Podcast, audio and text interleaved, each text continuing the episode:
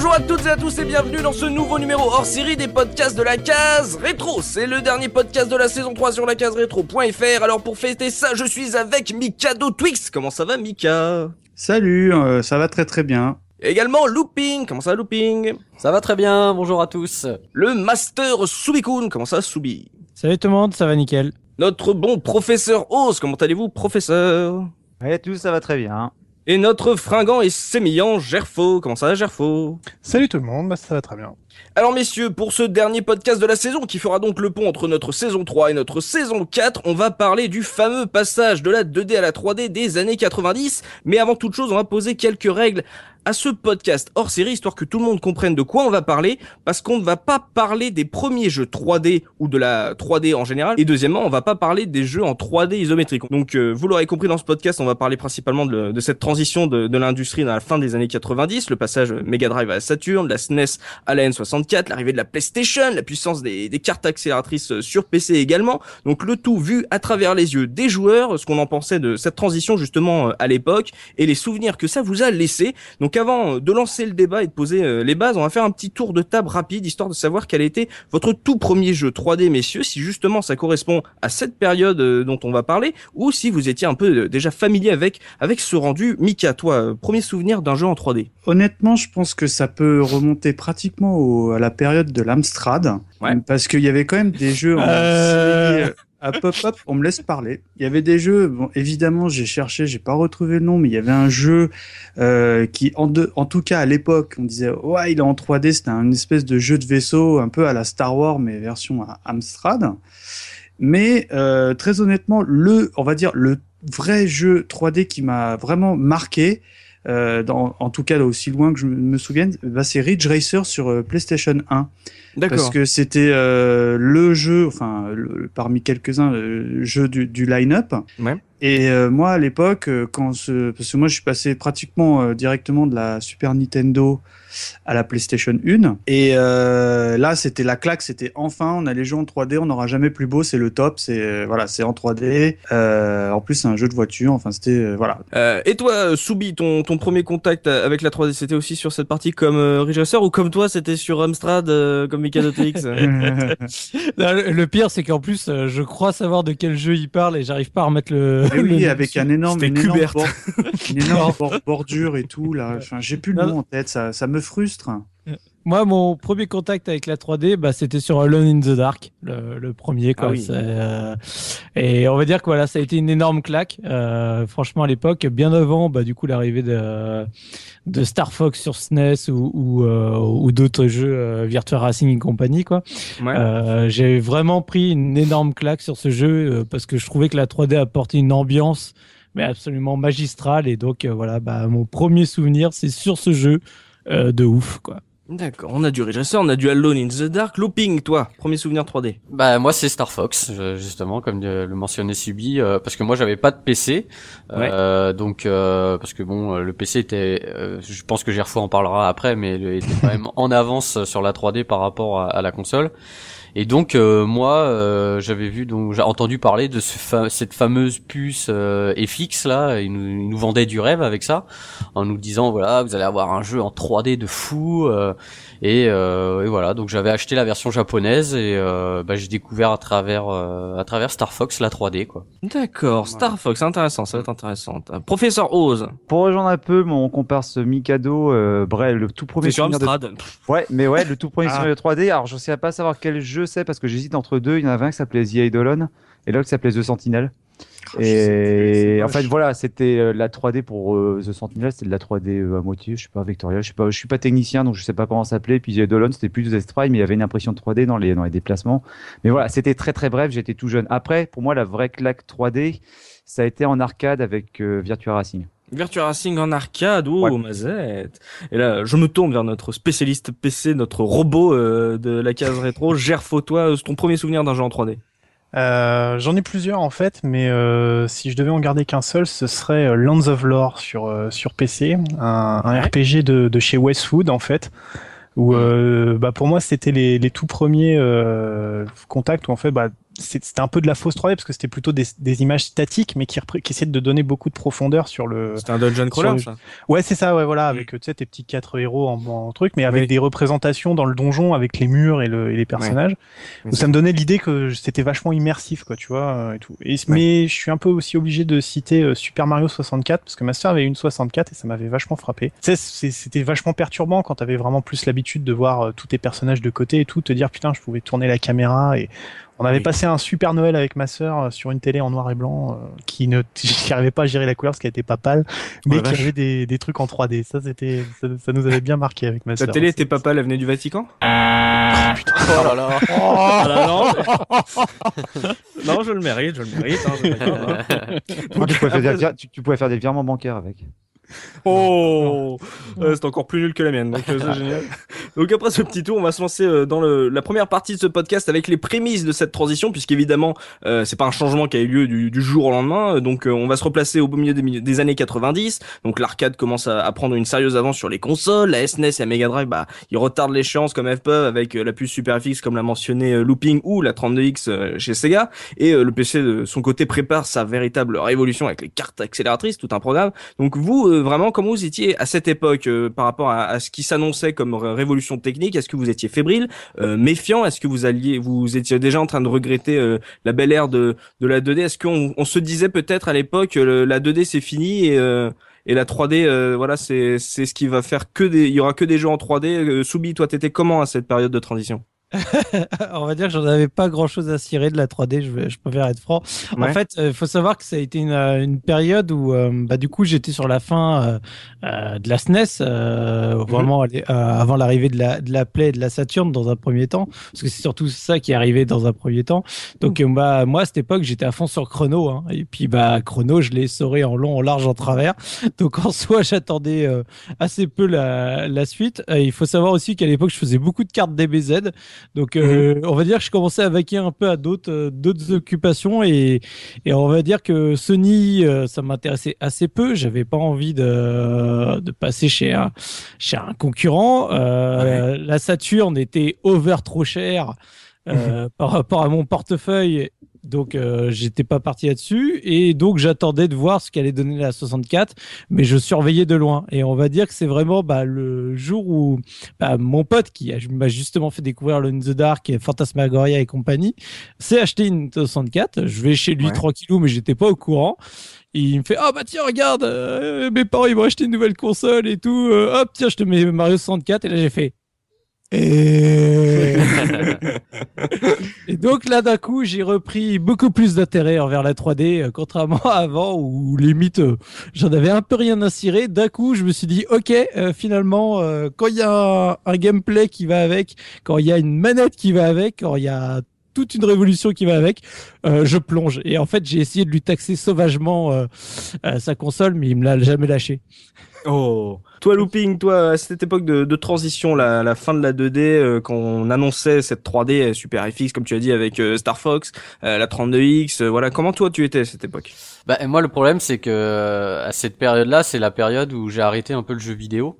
C'est-à-dire que j'ai quand même eu Star Fox, mais j'ai pas connu en fait le, le 32X qui est sorti à la à la fin de vie de la Mega Drive presque. Hein, euh, mmh. et euh, t'as rien loupé. T'inquiète eh pas vraiment de l'avoir connu visiblement. En, en, en, fait, pendant cette transition, je jouais plus, euh, quasiment plus du tout aux jeux vidéo. Euh, et, je l'avais déjà dit une fois en fait quand j'étais au lycée, j'avais un pote qui avait acheté la, la PlayStation et euh, on dirait à l'interclasse enfin quand t'avais les coupures le midi et tout il disait bah, bien euh, je vais te montrer la PlayStation. Déjà je, savais à peine ce que c'était une PlayStation. Euh, j'étais étonné de savoir que Sony euh, faisait une console ah, tu t'intéressais plus du tout non non non moi j'étais vraiment une grosse période dans les gonzesses quoi t'étais ouais, c'est tout à fait ça. C'est tout à fait ça t'as tout compris. Et je me souviens donc on avait été chez lui il avait mis il avait mis Destruction Derby Ouais. Et je me suis dit, mais je me suis dit, mais c'est un truc de fou. J'ai acheté, je me suis dit, ok, le jeu vidéo a passé. C'est là où je me suis dit, ah ouais, ça a passé un cap, quoi. On est, on est plus sur Super Nintendo. Euh, ça y est, ça a franchi. Ça y est, on est passé sur des jeux tout moches, quoi. bah, non, je le voyais moi magnifique le jeu hein, quand je voyais les. Je sais, je te charrie. Ah ouais, ouais, tu mais, vois. Mais, looping, je veux pas, je veux pas, je veux pas dire, mais euh, tu nous dis que t'as arrêté le jeu vidéo avec Star Fox, tu l'as repris avec Destruction Derby. C'est ta pause a été courte quand même, hein. Bah euh, ouais, mais euh... c'était une sieste. Après, après, en fait, j'étais pas. Euh... C'est succès avec les meufs qui a été qui a pas été qui a été court. non, non, mais après j'ai acheté une PlayStation euh, parce qu'après il y a eu Resident Evil aussi qui m'a donné Mhm. envie. il y a- voilà. Mais j'ai- j'étais pas un joueur. euh, j'ai- enfin, pendant ces années PlayStation, j'étais pas un joueur assidu comme euh, j'ai pu l'être avant sur 16 bits Mhm. et euh, comme euh, je le suis re- revenu maintenant, quoi. D'accord, mais en gros, euh, pour toi, c'était euh, la transition, ça a été juste ta, ta, ta petite pause, et le moment où tu t'es intéressé au jeu, c'était justement avec des jeux en 3D, et t'as vu Ouais. qu'il y avait une évolution par rapport à ce que t'avais connu euh, juste quelques années auparavant, et que ça t'a donné envie d'y t'y replonger. Pour toi, la 3D a joué un rôle là-dessus ou pas? Je pense que oui, parce que je te dis qu'en en voyant euh, en voyant les jeux PlayStation, euh, et je me suis dit, ah, bah, je te dis, je me suis dit, ah ouais, c'est voilà, c'est c'est autre chose. J'avais là aussi l'impression d'un, la 3D m'a donné une impression de plus mature. Tu vois ce que je veux dire? Le jeu, Ouais. euh, enfin plus adulte. Je sais pas pourquoi. C'est le Bad Destruction Derby, euh, tu sais, c'est quand même un jeu un peu un peu violent quand même. Donc euh, un jeu de caisse un peu violent. Donc je sais pas, ça m'a ça m'a attiré. euh, voilà. D'accord, donc ça a pu, ça a pu jouer sur ton retour rapide euh, dans le dans le giro du jeu vidéo. Ouais. Euh, Mikado Twix, toi, cette période fébrile, méfiant, comment t'étais? Ah, moi, j'étais euh, j'étais complètement fébrile parce que euh, moi, j'avais acheté la, la Nintendo 64. Ouais. En fait, euh, j'avais, bah, je le dis assez régulièrement, mais j'avais acheté la Nintendo 64 Mario Kart. Mhm. Et euh, j'étais partagé entre le, le formidable parce que j'adore Mario Kart et un, un peu déçu de, de la ludo- ludothèque de, de cette console. Et en fait, euh, je l'ai pas gardé très très longtemps. Je l'ai, je l'ai, euh, je l'avais- échangé contre la PlayStation euh, d'un copain. Le, le tout premier modèle, là, celui qui marchait euh, avec le capot ouvert, hein, si vous voyez ce que je veux dire. Bah oui, on te connaît bien, hein, Mika. Hein? Euh, je dis ça, je dis rien. Et euh, ça va devenir un running gag. Ah bah oui, c'est clair. Genre running gag. Et, euh, et moi, euh, on en a un peu parlé en préparant l'émission, mais, mais moi, ce qui me faisait mais baver à mort, c'était euh, le CD de, de démo, là, vous savez, avec le, le tyrannosaure là, qui, qui tournait, qu'on pouvait faire pivoter dans tous les sens et tout. Le T-Rex, ouais. Ouais, le T-Rex, de la. PlayStation. Ouais. Voilà, et, euh, et moi, c'est pour moi, c'est c'est- comme je l'ai un peu dit pour Ridge Racer, c'était ça y est, on a un, un peu, je rejoins un peu Looping, on a, on a franchi un cap là, c'est c'est fini les jeux pour, pour enfants quoi. Les. Mario, tout ça, c'est fini, c'est mort quoi. Pour expliquer euh, un peu aux jeunes là le coup de, du T-Rex, euh, pour donner une idée par rapport à un truc plus récent, c'est un peu euh, comme ce qu'avait montré euh, Sony avec la démo FF7 pour la PlayStation 3. C'était histoire de vendre euh, la console, ils avaient montré un T-Rex et tout et ça avait l'air trop bien. Voilà, en plus, tu l'avais, que- tu l'avais par défaut, je crois, quand t'achetais la console, t'avais un CD de démo avec jeux- de mémoire euh, quelques jeux, enfin Sur quelques les démos. modèles. euh, Ouais, sur les premiers Ouais, modèles. et ce fameux T-Rex qui est, qui est cultissime pour tous les, les joueurs PlayStation. hein. Vous êtes éclaté là-dessus. Hein. Ah ouais, ouais, ah bah, alors là, mais alors là, mais je te- Pourquoi alors, se faire chier à faire des jeux, quoi Oui, franchement, mettez Non, mais on hein. s'amusait à le, à le- parce que en fait, euh, pour pour ceux qui connaissent pas le T-Rex, en fait, il, il- C'est un avance. dinosaure. voilà, c'est un dinosaure de l'ère euh, préhistorique. Et non, mais en fait, il, il- il ne fait qu'avancer. Et toi, la seule chose que tu peux faire de mémoire, c'est de le, de le faire pivoter dans absolument tous les sens. Tu peux même euh, le faire pivoter en dessous. Enfin voilà. Alors en fait, La c'est- caméra. C'est la caméra que tu fais pivoter. On Voilà. fait des Oui, oui. choses avec des dinosaures, toi, dis donc. Voilà. Et, euh, et à l'époque, euh, je trouvais ça euh, formidable. Quoi. Puis, euh, et puis moi, vraiment, la, la 3D, euh, à l'é- à l'époque, je trouvais que ça, ça vendait du rêve. quoi. C'était c'était une nouvelle approche du jeu vidéo. C'était vraiment la, la claque technique, quoi. Vraiment, quoi, qu'on attendait. quoi. Assez excité par, par toutes ces promesses. Ah ouais, donc, ouais, ouais, euh, ouais. Visiblement, hein, pour toi à cette époque. Euh, Gerfo, notre PCiste, toi justement à cette époque, comment t'étais euh, fébrile, méfiant? Est-ce que pour toi Ah bah, c'était juste euh, ah bah les moi, consoles arrivent euh, au niveau du PC euh, Moi, C'était moi- était moi, pas je rigole quand j'entends les gens qui disent la maturité enfin, on l'avait déjà depuis longtemps nous donc. Oh, ça y est. Ça y est. Dixit, le mec qui joue à Doom à 6 ans, quoi, tu vois. Ouais, bah oui, bah justement. Enfin, je veux dire, euh, en contact, même si c'était pas encore de la vraie 3D, mais euh, je veux dire, l'immersion, on l'avait dans des jeux comme Wolfenstein, euh, Doom euh, et consorts, quoi. Donc, euh, bon, plus sérieusement, la PlayStation, elle m'a fait baver aussi pas mal parce que j'ai eu quelques potes qui l'ont eu, et je pense Ouais. que quand on parle de maturité vis-à-vis de la 3D, on on parle de maturité du contenu, c'est-à-dire c'est un, c'est un hasard quelque part, mais avec la 3D, on, on s'est lancé dans l'idée qu'on pouvait faire des, des, des choses plus réalistes, plus plus plus un- plus implicatrices pour le joueur. Donc forcément, bah, les thèmes ont grandi avec euh, avec euh, avec les, les joueurs et du coup, bah ouais, on avait l'impression qu'on était passé dans la cour des grands parce que c'est vrai que quand la bagnole elle fait 2 pixels de haut sur 4 de large, bon bah on n'y croit pas trop. Quand elle fait une splash de sang, euh, même si c'est que des bouillies de pixels en 3D, bah on a l'impression que c'est plus mature. Mais euh, voilà, bon. Euh, moi, j'ai souvenir d'un pote qui m'avait, qui m'a montré beaucoup de jeux sur PlayStation. Euh, je pense à Siphon Filter, par exemple, ou euh, Siphon Filter. Filter. Ouais, Siphon Filter. Siphon Filter. C'est quoi Ouais, ça, ça se passe dans un lavabo et tout. euh, C'est la, version looping, celle-là. ok, je vais vous la faire en anglais. Alors. Siphon Filter. Oh, C'était yeah. vachement bien. Euh, où il y avait où il y avait des immeubles qui faisaient qui faisaient deux étages. Waouh, c'était trop bien avec des mecs planqués dessus. Euh, et enfin, ça fait partie de ces jeux sur la PlayStation qu'on ouais qu'on nourrit un peu le collectif où on se dit putain on a des jeux en 3D et tout, c'est vachement bien, c'est super réaliste. Et quand tu les relances aujourd'hui, putain c'est imbitable quoi, c'est vraiment moche.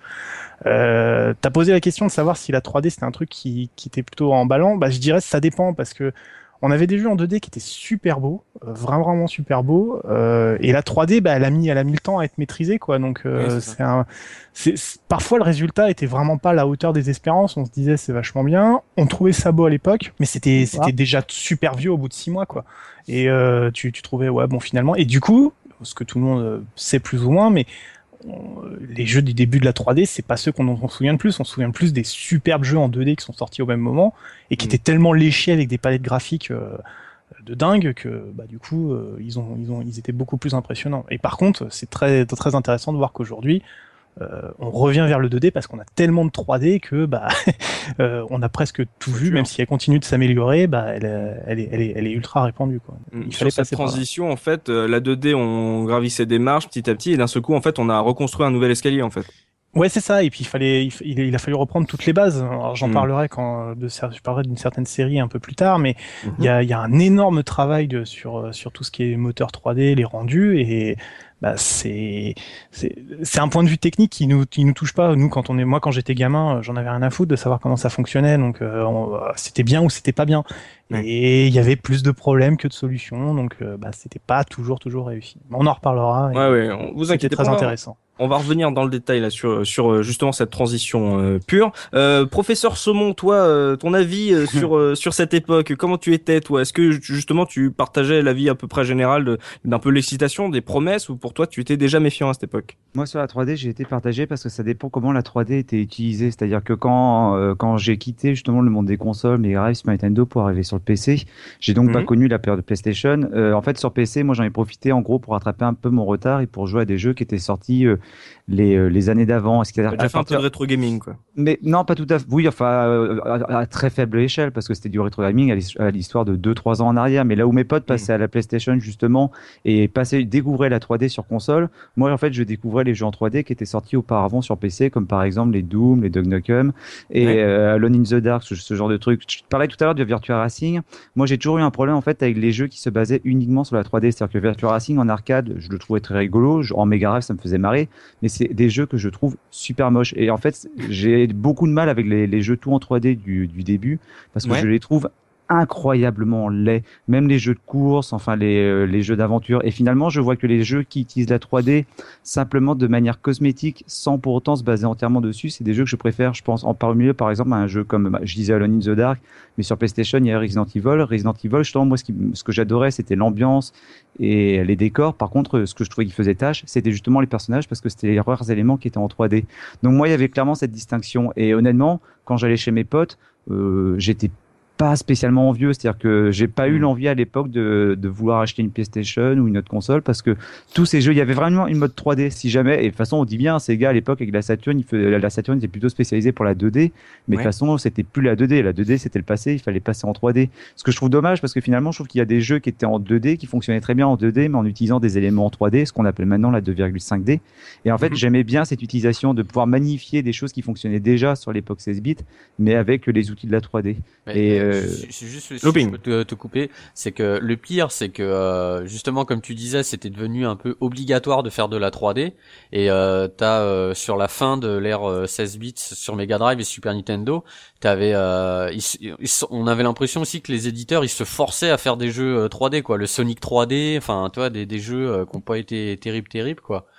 Donc euh, c'était un peu, euh, voilà, maintenant il faut passer à la 3D, quoi. Donc euh, Ah, c'était l'argument marketing. En gros, c'était t'étais un has-been si tu faisais pas de la 3D. Mm. Et euh, enfin, moi, honnêtement, le truc qui me, enfin, c'est que déjà visuellement, comme je l'ai dit, ça ne m'attirait pas. Je trouvais, quand on a des, tout à l'heure, Soubi parlait de Chrono Trigger, quand tu as des jeux de cette qualité graphique euh, sur sur les consoles, qui mm. sont limite, des, enfin, qui sont des jeux qui sont magnifiques, et qu'après on te propose simplement des espèces qui te pètent, des trucs qui te pètent les yeux, comme les Ridge Racer, où ils sont pas foutus de, de te faire des graphismes qui sont corrects. Moi, ça me, je comprenais pas. Et après, et le pire, c'est qu'après, quand tu avais la mettre en main, tu disais, mais attends, c'est quoi ce jeu? Alors, si tu avais de belles animations dans ce genre de jeu, par contre, tu avais, avais, le décor qui, euh, qui popait. Ah bah tiens, ah, il n'y a pas de décor. Ah si, il y a l'immeuble qui vient d'apparaître. Et du coup, je me disais, mais comment c'est possible maintenant de sortir des jeux qui sont pas finis? Alors s'ils étaient finis, c'est juste qu'au niveau de la programmation, ben, ils maîtrisaient pas encore la, la, 3D. Tout comme je pense que si on regarde les débuts des jeux en 2D au début des années 80, c'était pareil. Mais euh, moi, franchement, j'avais l'impression pas un retour en arrière, mais je me demandais, mais quel est l'intérêt de partir là-dessus? J'aurais mm. préféré une transition beaucoup plus douce. J'ai eu l'impression vraiment qu'à partir du moment où les consoles sont passées à la 3D, ça a tranché et euh, de manière, le passage a été pour moi trop violent. Et de toute façon, c'est catégorique parce que j'ai joué un peu sur PC à des jeux qui étaient tout le temps, qui étaient de toute manière en 2D. Je parlais de Duck Nukem et Duck Nukem finalement, c'est de la 3D mais avec des sprites. Et euh, mais même des jeux comme Quake, je les ai pas spécialement expérimentés parce que ça ne m'intéressait pas. Et d'ailleurs après, bah, j'ai quitté le jeu vidéo pendant un bon bout de temps. Donc avant de laisser euh, nos bonnes vieilles euh, consoles 16 bits et rentrer pleinement dans l'ère de la 3D, on va se faire une petite pause musicale avec des OST de l'ère 2D qu'on va retrouver en fin de podcast dans une version qui leur a été due sur leur version 3D, sur leur portage 3D. Donc à tout de suite, on se retrouve juste après ça pour la suite du podcast.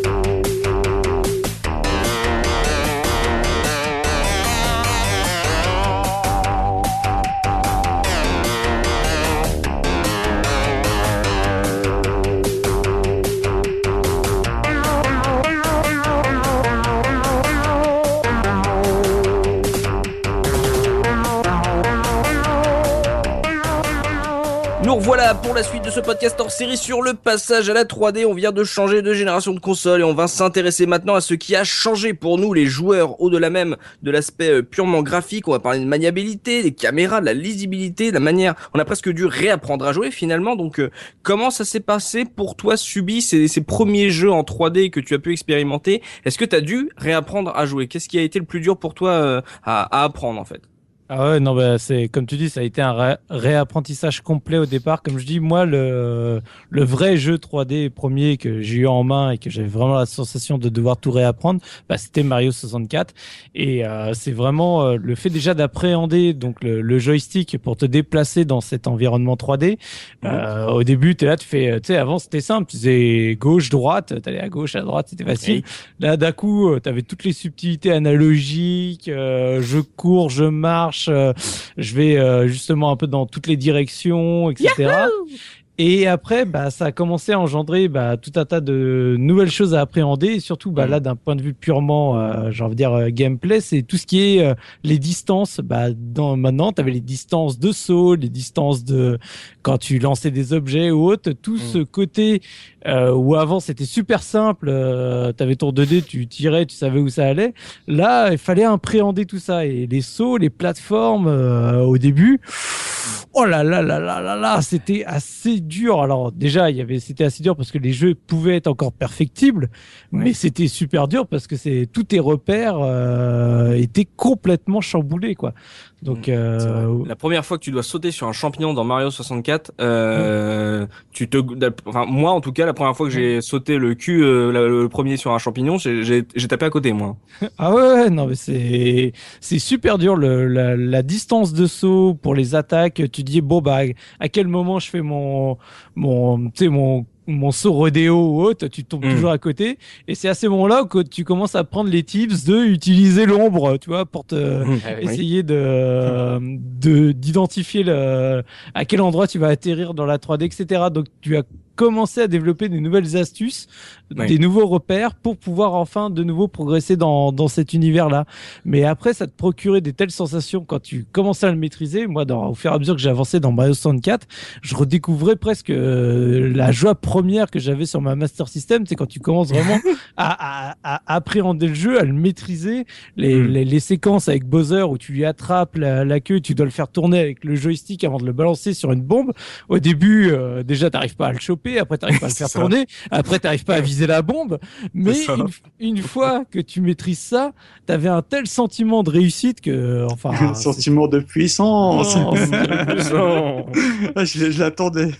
Pardon. Bon Mika, est-ce que toi t'as eu ce même sentiment ou Ah est-ce ouais, que alors toi moi, un je peu plus tard rejoins mais totalement Soubi parce que moi je suis un fan absolu de Super Mario World et euh, déjà au- au- au-delà de la claque visuelle que Mario 64 donnait à l'époque, Ouais. euh, entre parenthèses, je le trouve toujours aussi joli, ce qui est ce qui est pas ce qui est important de souligner. Enfin, je le trouve Euh, dégueulasse moi. Ah moi je suis fan. Euh, franchement, je trouve que euh, il était, il y avait peu de, de détails, mais les couleurs et tout. Enfin, bref, j'adore ce jeu. Je confirme, il y avait peu de détails. le troll.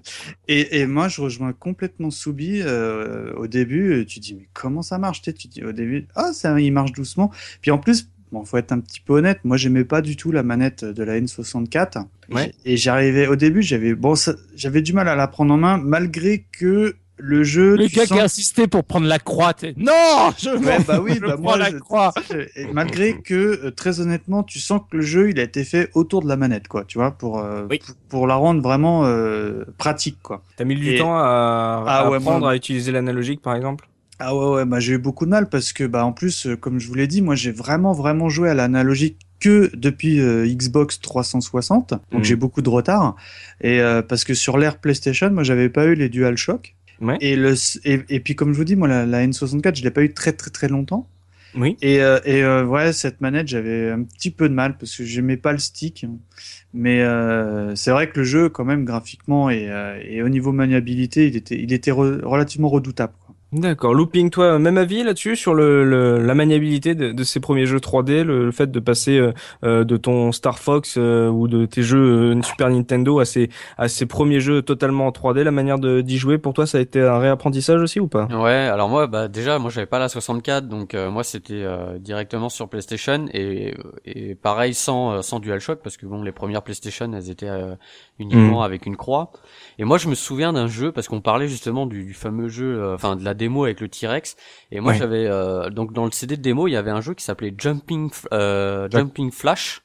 Avec le gros lapin? Voilà, avec le gros lapin. Ah oui. Et, et c'était un, bah justement, et c'était vraiment de la pure 3D, c'est-à-dire que t'étais un, un lapin, tu étais en vue euh, FPS quoi, Oui. et, euh, Ah, et, et tu devais justement sauter en hauteur sur des plateformes. Oui, oui euh, c'est ça. Voilà, et là vraiment tu, bah t'apprenais euh, à gérer tes distances, à voir où t'allais rebondir, parce que effectivement tu peux, je crois, il me semble que tu pouvais voir ton ombre, que tu, tu faisais vraiment des sauts très hauts pour retomber sur des plateformes. Hmm. Et c'était un bon, un bon apprentissage, mais c'était, euh, c'était tout pourri comme jeu, hein. C'était vraiment pas. pas Le terrible. tuto de looping pour jouer à la 3D. Voilà, Jump Flash. Flash. Et, euh, et sinon après aussi j'ai eu euh, mon premier mon premier vrai jeu parce que Jumping Flash c'était donc euh, le, dans le CD de démo. J'avais Mhm. acheté euh, Toshinden. donc, Oula. euh, Toshiden Oula. Arena. voilà le jeu de combat.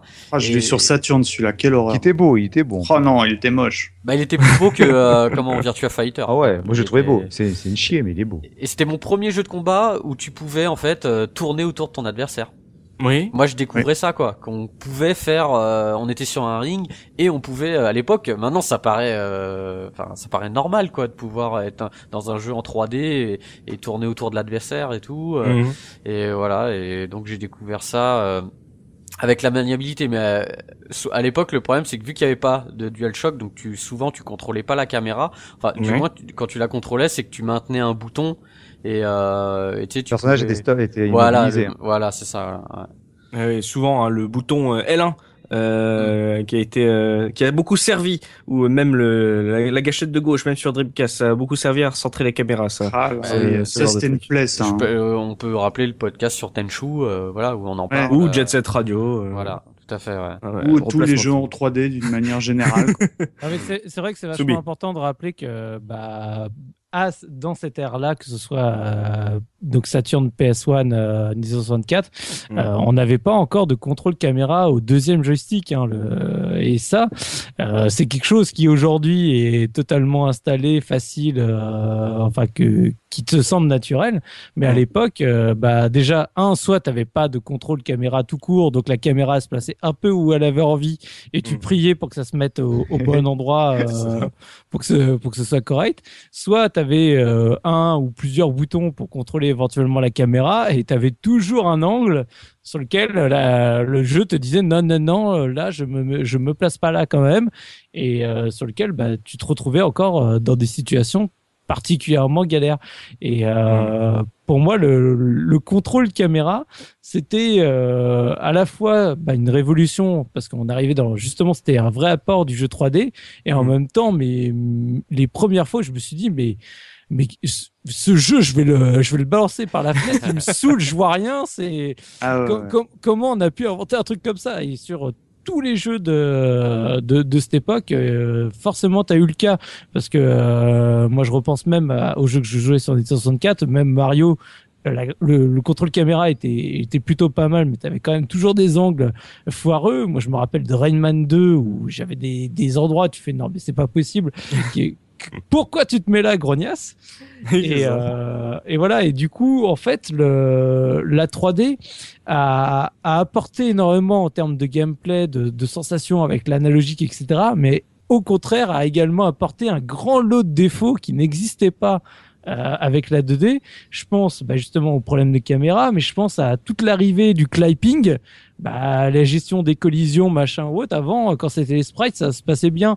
Euh, là, d'un coup, quand tu commences à jouer à GoldenEye et que tu vois la, la, la moitié de, de la gueule de, de l'ennemi qui est de l'autre côté du mur, mais qui est quand même à travers la porte, enfin, tous ces trucs-là, les voitures qui se passent là, en travers les unes des autres, euh, quand tu passes à travers un, un, un, un décor, euh, donc Les le buissons, les, les buissons sont tous devenus euh, transparents euh, en Ouais. 3D. Voilà. On les traverse tous. On, on Hmm. pense euh, à l'arrivée des murs invisibles. Euh, bonjour, euh, voilà, je te bloque, mais je te dis pas pourquoi.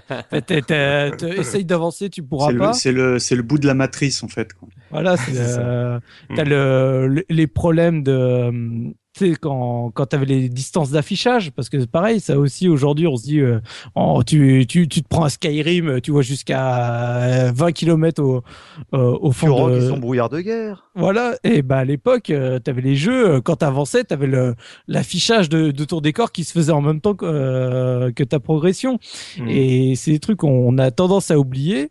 Euh, quand tu les relances aujourd'hui, euh, ça, ça te fait très très peur. Et du coup, pareil, la 3D, bah, c'était le début des moteurs physiques. Et alors là, euh, les premiers, c'était c'était la foire au cochon, quoi. T'avais avais tout et n'importe quoi. Hein.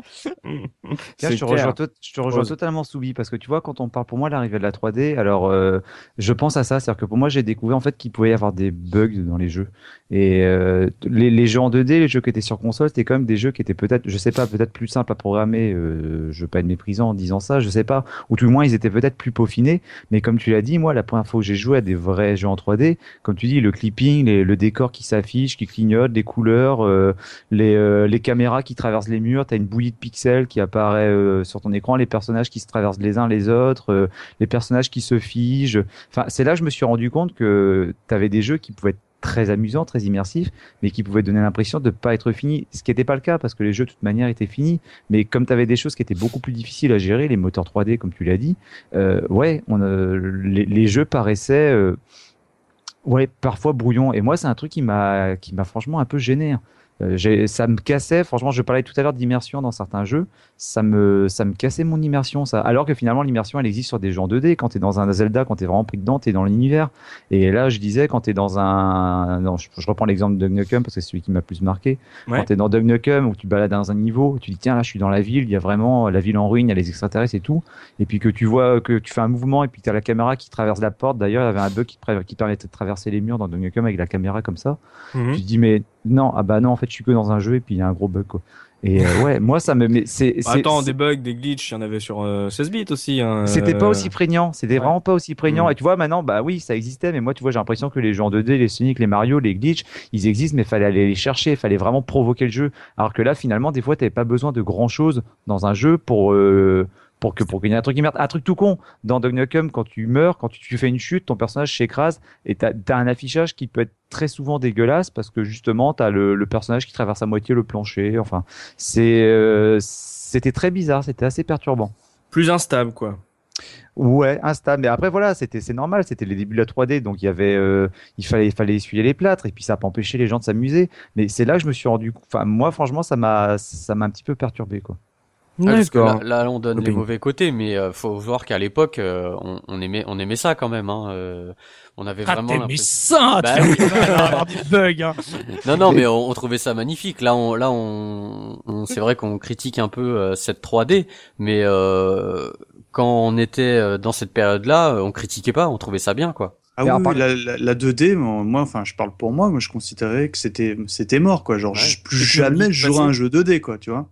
Ouais, ah oui, carrément. Pour ah toi, c'était. Bah, moi, c'était l'argument euh, fatality, quoi. Tu vois, c'est euh, c'est fini. Je vais plus jouer un, vrai jeu 2D, quoi. C'est. Et tu vois, moi, il y a, y, a, y a, un truc quand même. Sur, on parlait de la jouabilité tout à l'heure, et là, j'aimerais bien avoir l'avis de Gerfo, c'est-à-dire que j'ai l'impression qu'il peut presque y avoir une scission finalement entre les joueurs PC et les joueurs euh, les joueurs console, parce que comme mm. je le disais, moi, la 3D, j'ai découvert quand je suis passé au PC, et j'ai pas eu le souvenir de vraiment d'avoir difficulté à l'appréhender quand j'ai fait des FPS ou des où j'en parlais dans le podcast sur Tomb Raider, j'avais l'impression que comme de toute façon, il fallait que je, je, je, il fallait finalement que je me fasse un nouveau matériel. J'étais habitué aux manettes, il fallait que je me fasse au clavier à la souris. J'ai, euh, en fait, mon apprentissage de la 3D s'est fait avec l'apprentissage du clavier, euh, et j'ai pas eu, j'ai pas de souvenir de difficulté ou d'avoir ragé sur des séquences. Et par contre, lorsque je me retrouvais chez des potes à jouer avec euh, la, la PlayStation parce que c'était la seule console qu'ils avaient, là, par contre, j'étais vraiment perturbé. Je me rappelle que Resident Evil euh, ou même Tomb Raider sur sur manette, j'étais extrêmement perturbé parce que forcément sur un clavier tu as plus de touches. Et euh, j'avais l'impression finalement que le, clavier se prêtait plus justement à l'utilisation de la 3D parce que ayant plus de mouvements tu as l'impression d'avoir plus de boutons à utiliser. Alors qu'avec une manette ben, même si elle a plus de boutons tu as toujours le côté restrictif de dire bah tiens j'ai que 6 ou 8 boutons. Et enfin j'ai l'impression qu'il y a un clivage finalement entre joueurs joueur PC et puis euh, joueur console Ouais, mais t'inquiète pas, sur Resident Evil, on était tous perturbés, hein, même, euh, même manette en main. Hein. Gerfo, justement, la host te, te demandait ton avis là-dessus. Ouais, bah, je, alors je suis peut-être pas la bonne personne pour, euh, pour parler de ça, parce que moi, j'ai, pour moi, la manette de la 64 était très maniable.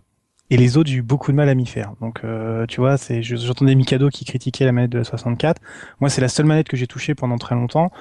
Euh, moi, j'avais beaucoup de mal avec le double stick de la PlayStation et euh, c'est que très récemment que j'ai acheté un pad 360 pour mon PC pour certains jeux qui maintenant sont pensés avec l'idée qu'on va utiliser une manette et qui sont nécessaires.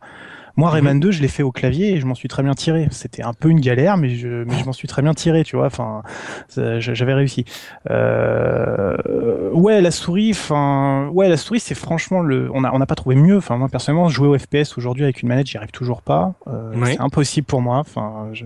voilà, c'est les réflexes hein, qui sont conditionnés dans ma, dans mes doigts, qui sont, qui sont impossibles à déloger. Euh, on avait peut-être un avantage, ouais, je pense, parce que dès le départ, c'était pensé comme ça et on, et on s'en sortait bien encore une fois, ça dépendait de la qualité de la, de, de, l'adaptation, parce que s'il est vrai qu'on aimait beaucoup les jeux en 3D à l'époque avec leurs défauts, euh, même quand on parle des bons jeux de l'époque, on les trouvait, on, se souvient des problèmes. Alors imaginez les jeux qui étaient vraiment mauvais, qui, qui, avaient des gros gros problèmes de caméra, qui étaient injouables parce qu'il y en a eu.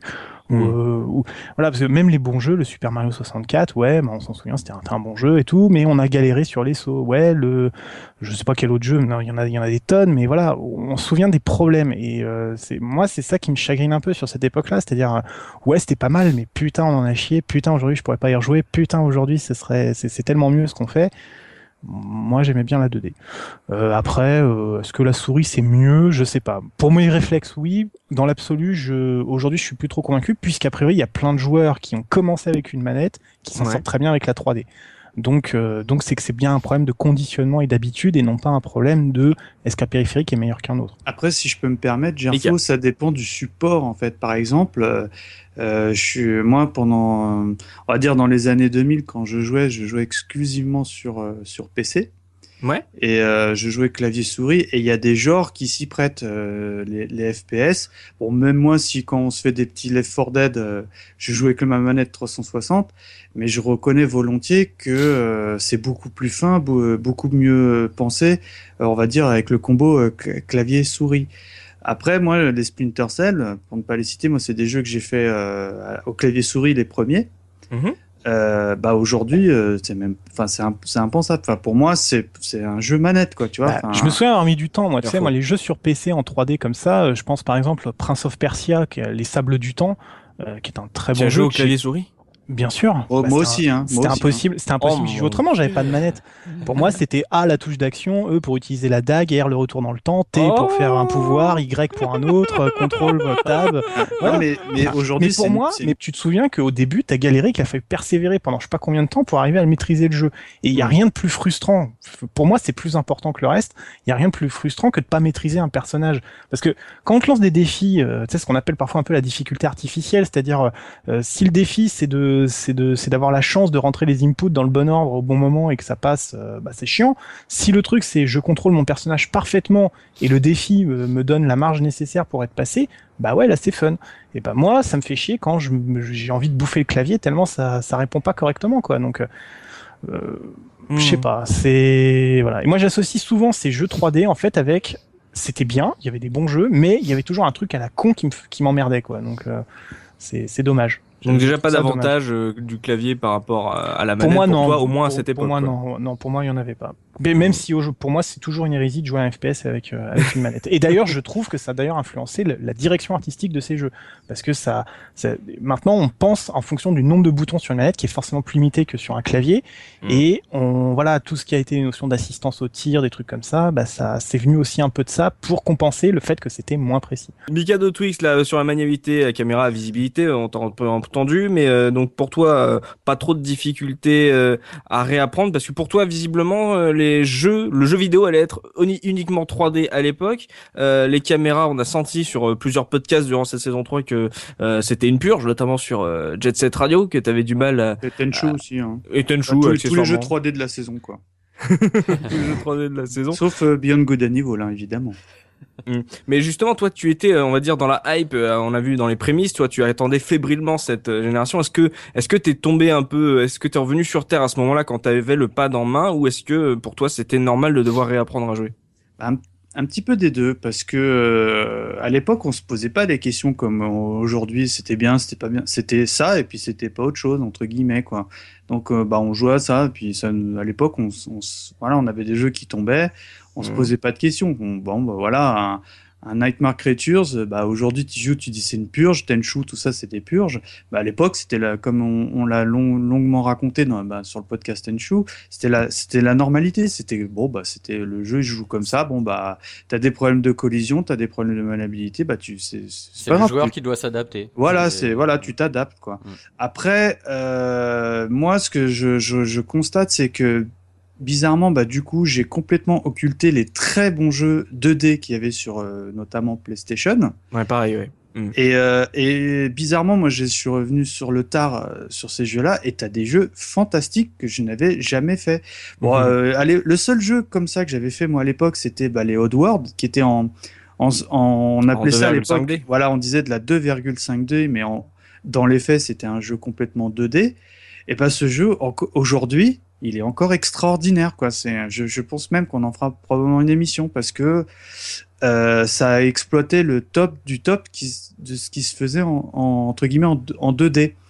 Mm. Et euh, du, du- enfin tout ça pour dire que bah, malheureusement sous euh, le- l'excuse de voilà tout à la 3D, bah, il y a très, des très bons jeux euh, 2D qui sont malheureusement passés à la trappe quoi. À mon grand regret d'ailleurs. hein. Oui, oui, à de rares exceptions comme euh, Baphomet qu'on avait fait euh, sur notre euh, Ouais. première saison. C'est vrai que t'avais l'impression quand tu jouais un jeu 2D qui était pensé pour de la 2D, t'avais l'impression de jouer peut-être un jeu bas de gamme, c'est un, un, un jeu à l'ancienne Ah, voilà, alors que ça, la, la hype était à la ça. 3D quoi. Voilà, c'est ça. Tu Mm. jouais un jeu 2D, c'était un, un jeu, un jeu médiocre, obligatoirement. Alors que Mm. c'était, dans les faits, le- l'histoire donne raison, c'est pas du tout le cas, quoi. T'as des, Mm. t'as des vraies perles, quoi. Mais ce que j'ai bien aimé la remarque de, de Gerfo sur le fait que même sur les grands jeux, on, on note aussi pas mal de problèmes de maniabilité, ce qui laisse euh, augurer du pire sur les, les jeux médiocres euh, dont on se souvient peu finalement. Euh, ce qui montre que même dans les, les très grands jeux, euh, si déjà il y avait des, des problèmes, c'est qu'on voulait s'imaginer ce qu'il y avait dans, dans les, les pauvres jeux, dans les bugs du fond chez, euh, chez Auchan.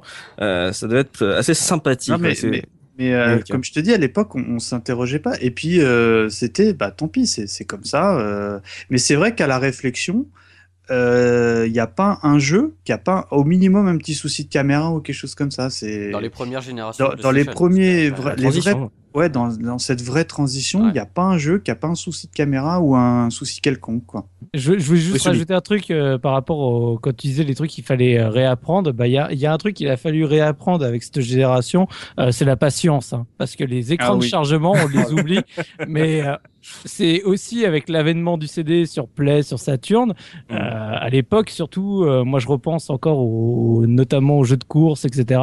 Euh, J'ai pas mal pratiqué Motor Racer et compagnie. Bah avant de te faire un, horrible les temps Eh de ben, chargement. Ouais, les chargements, ils étaient. euh, moi, j'ai joué celui-là, il, il était. euh, oh là là, c'était le pire du pire, je crois. Ah tu- pouvais aller fumer ta clope entre chaque course, quoi. Hein, Parce que je crois euh, qu'il chargeait l'intégralité du circuit dans, dans, le, dans, dans le cache ou un truc comme ça, non? C'est Oui. Ridge Racer qui chargeait le- la piste dans le Ah cache. oui, c'est déjà ça. Voilà, tu pouvais enlever le CD. Ah oui, après, tu mettais tes musiques. Voilà, c'est ça. Ah oui, parce qu'il y avait que dalle dans ce CD. Ouais. Ouais, c'est pour ça. Mais moi, en, euh, en- en revanche, euh, il y a un truc qui m'a absolument pas perturbé au passage de la 3D.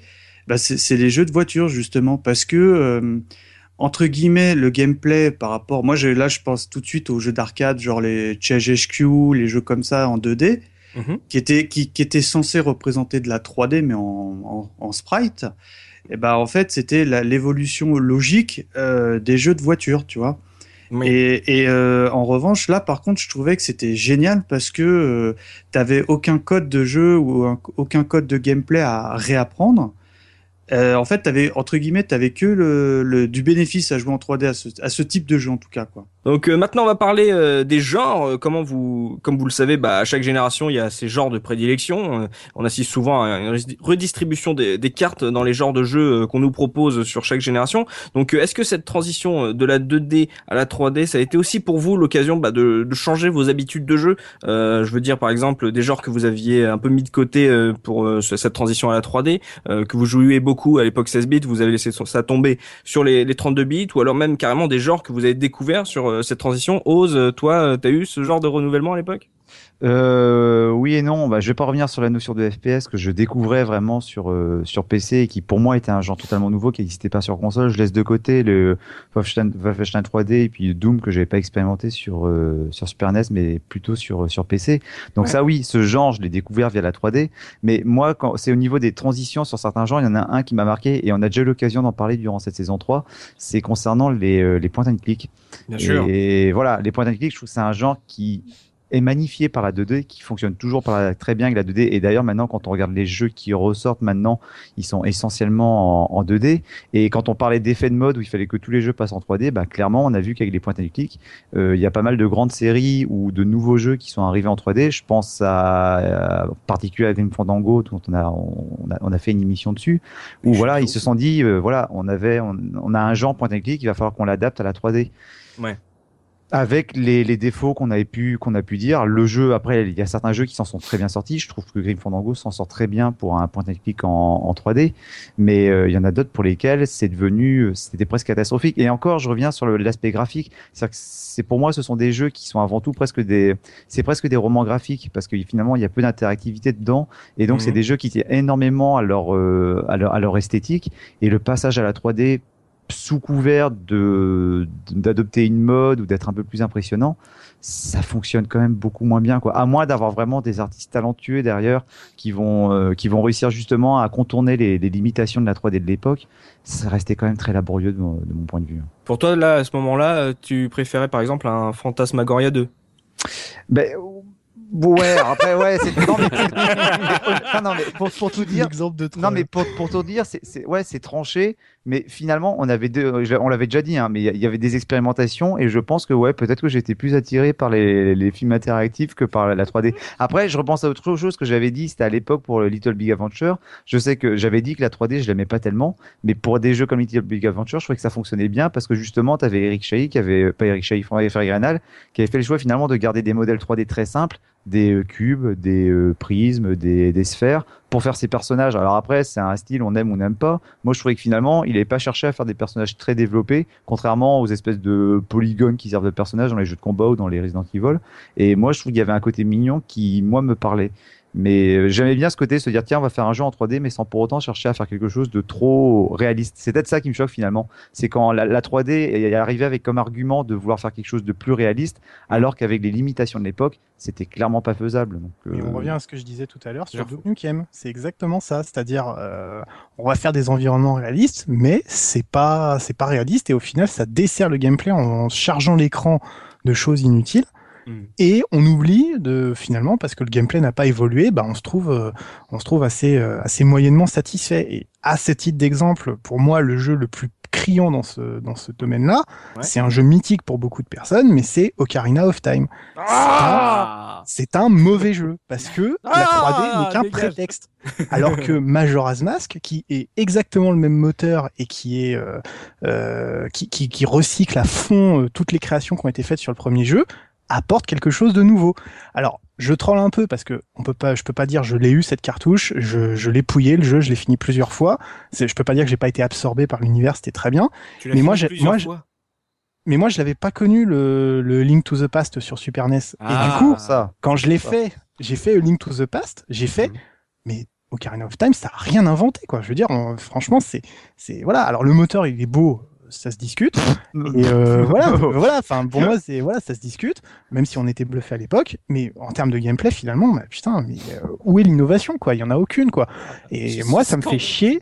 Ouais, bah, je, je, sais bien, mais enfin, je sais bien. Soubi fulmine. Et moi, alors que pour moi, Majora's Mask mériterait d'être, parce qu'il est, il est tellement plus mature. Alors, c'est pas la 3, c'est pas sur la question de la 3D, mais voilà, c'est, c'est l'exemple parfait de, c'est le titre d'une génération mais c'est la génération qui a pas connu euh, qui a pas connu celui d'avant quoi. Et du coup on dit ouais c'est super mais non moi je trouve ça chiant quoi. Je veux dire et tu vois tu vois sur l'aventure sur la notion d'aventure là on a une bonne transition parce que tu vois là où tu as le le maître étalon du jeu d'aventure qui est Zelda qui passe à la 3D à côté de ça on avait d'autres jeux d'aventure qui sortaient mais qui avaient fait qui avaient fait le choix finalement de garder euh, une esthétique 2D bah moi par exemple je pense à une série comme le, le, le premier Legacy of Kane qui pour le coup a gardé une vue de dessus très 2D avec, des petits effets de 3D qui servent surtout à voilà de, de qui, qui, sont des effets cosmétiques. Mais le jeu fondamentalement est en 2D et c'est des jeux qui sont pour la, beaucoup de monde fondamentalement bons, voire très bons. Ouais. Enfin, je parle du premier et qui sont presque passés, enfin, j'allais dire inaperçus, je vais pas exagérer, mais qui, mais, qui, tu qui ont pas été dire emportés que par. Soul River a été passé inaperçu? Je, non, je, non, non, mais il y a, je, je, je l'ai pris comme exemple. Je, non, je l'ai pris comme osé. exemple. Ce que je veux dire en face, c'est que je l'ai pris comme exemple parce que c'est celui, celui, qui parlera le, au plus de monde, mais il y a plein de jeux comme ça, et en particulier sur PC, qui sont sortis et qui étaient des jeux d'aventure en, en, 2D, à Link to the Past, mais ouais. qui sont passés inaperçus parce que voilà, ils étaient pas dans le, dans, dans le move, dans, dans le move de la 3D. Je vois ce que tu veux dire. Oui, oui. Mais il y avait des caméras de merde hein, sur Soul River aussi. Et c'est pour ça, ça, à mon avis, ça l'a beaucoup desservi aussi parce que moi, j'ai souvenir d'avoir vraiment galéré sur ce jeu. Pour le coup, là, il était vraiment injouable au clavier. Et euh, c'est, ça joue aussi. C'est-à-dire, tu vois, là, on sait que c'est un bon jeu, mais il avait des caméras de merde. Pour info, je, je parlais pas de je parlais pas de Soul River, hein, je parlais de celui qui est avant, je sais plus comment il s'appelle, le Legacy premier Legacy of Kane. Alors, je, euh, Blue Domain. Domaine, non ah, voilà, Blue Domain, Blue Domain. ouais. Ah oui, il est peut-être pas sorti. Ah non, mais Soul River, je suis d'accord, c'est une merde. Ah, oh. Oh non, là là, oh, oh, non. Ah, moi, je l'avais adoré ce jeu à l'époque. Justement, je trouvais que moi, je un bon exemple. Pas, un bon je connaissais exemple. pas du tout la série, donc euh, on va dire tout ce qu'il y a autour de ce jeu. Moi, je connaissais pas. Je, je suis vraiment tombé dessus par hasard. Oh, je le trouvais vraiment super. D'ailleurs, pour la petite anecdote, euh, je l'ai relancé un petit peu sur PSP et franchement, le jeu il est encore vachement agréable à jouer, quoi. Enfin, ah si, moi, je, je trouve vraiment bien ce jeu-là, quoi.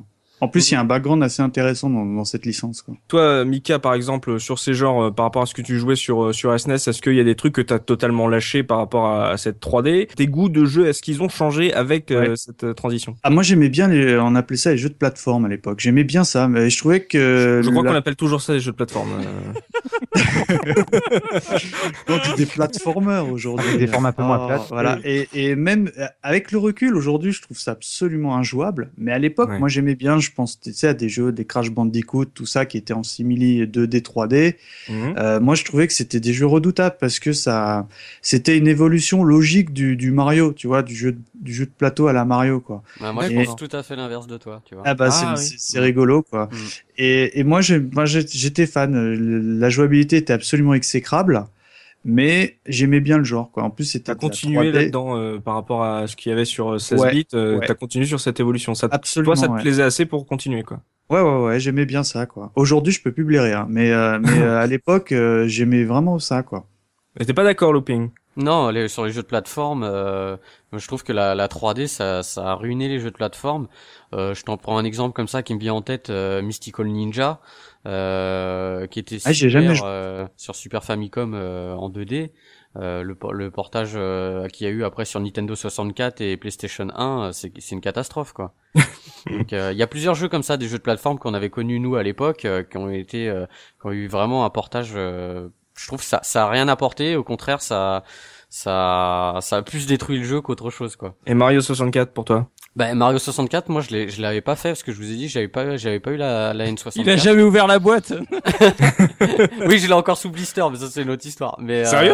Euh, Ouais, bien sûr. Oh la vache. Mais D'accord. euh, D'ailleurs on non. met une enchère là, 2 euros je t'en offre là, tout de suite là. Donc euh, ça t'avait même pas tilté euh, celui-là. t'as- Tu t'es pas dit celui-là, il faut que je le fasse, même pas. Non, parce que je te dis, voilà, les jeux de plateforme, pour moi, faut que ça soit en 2D. Ah oui je, je, je trouve pas ça terrible, les jeux de plateforme. C'est ton frein 3D. psychologique, c'est ta barrière, c'est. Euh, Ouais. Pour ouais. toi, c'est un jeu de plateforme, c'est les 2D et les autres, c'est autre chose, quoi. Ouais, voilà, c'est. euh, Par contre, moi, il y a un genre que euh, j'appréciais déjà un peu euh, sur euh, 16 bits et que j'ai vraiment adoré euh, après sur PlayStation. Donc, c'est les jeux de sport et principalement les NBA Live. Euh, vraiment, les jeux de basket, moi, euh, déjà sur Super Nintendo, j'y j'y jouais beaucoup. Mais là, quand tu passais à la 3D, t'avais quand même, euh, on passait un cap. Euh, tu commençais à voir un petit peu les visages des joueurs. Ils étaient Ah oui, peu je le reconnais, il est blanc, regarde, c'est lui. Ouais, voilà, ils étaient à peu près modélisés. Donc euh, là, euh, tout ce qui était jeu de sport, euh, je pense que ouais, il y avait il y avait vraiment un cap et ça ça me plaisait bien, ouais.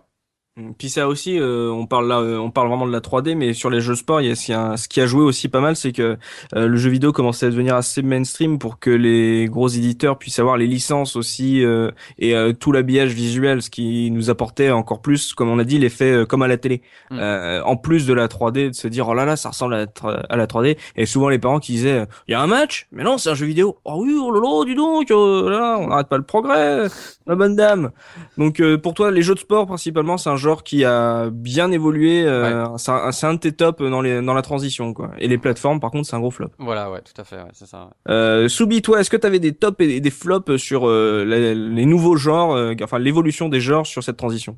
Ouais, bah, je vais, pour certains points, je vais un peu répéter ce qui a déjà été dit, mais c'est vrai que pour moi, les, ce qui a vraiment disparu, et euh, après, c'est c'est revenu, mais c'est vraiment les beats all. Les beats all sont vraiment disparus complètement sur la première génération euh, Play, euh, avant d'être ressuscité, notamment par Devil May Cry euh, euh, plus tard sur PS2, mais ça a complètement disparu. Les shmups ont quasi disparu euh, du paysage, en tout cas de l'intérêt des joueurs euh, Mm. dû euh, à l'arrivée de la 3D. Je dis pas qu'il y en avait plus, je dis juste que ça avait plus du tout la même aura que ça l'avait, en tout cas à l'époque 8 bits, 16 bits, etc. Ça a commencé à devenir euh, assez euh, assez réduit en termes de choix. Le, le, le, le, le platformer, je rejoins aussi euh, Looping, où c'est vrai qu'il y a beaucoup de... En fait, c'est c'est un style de jeu qui s'est cherché.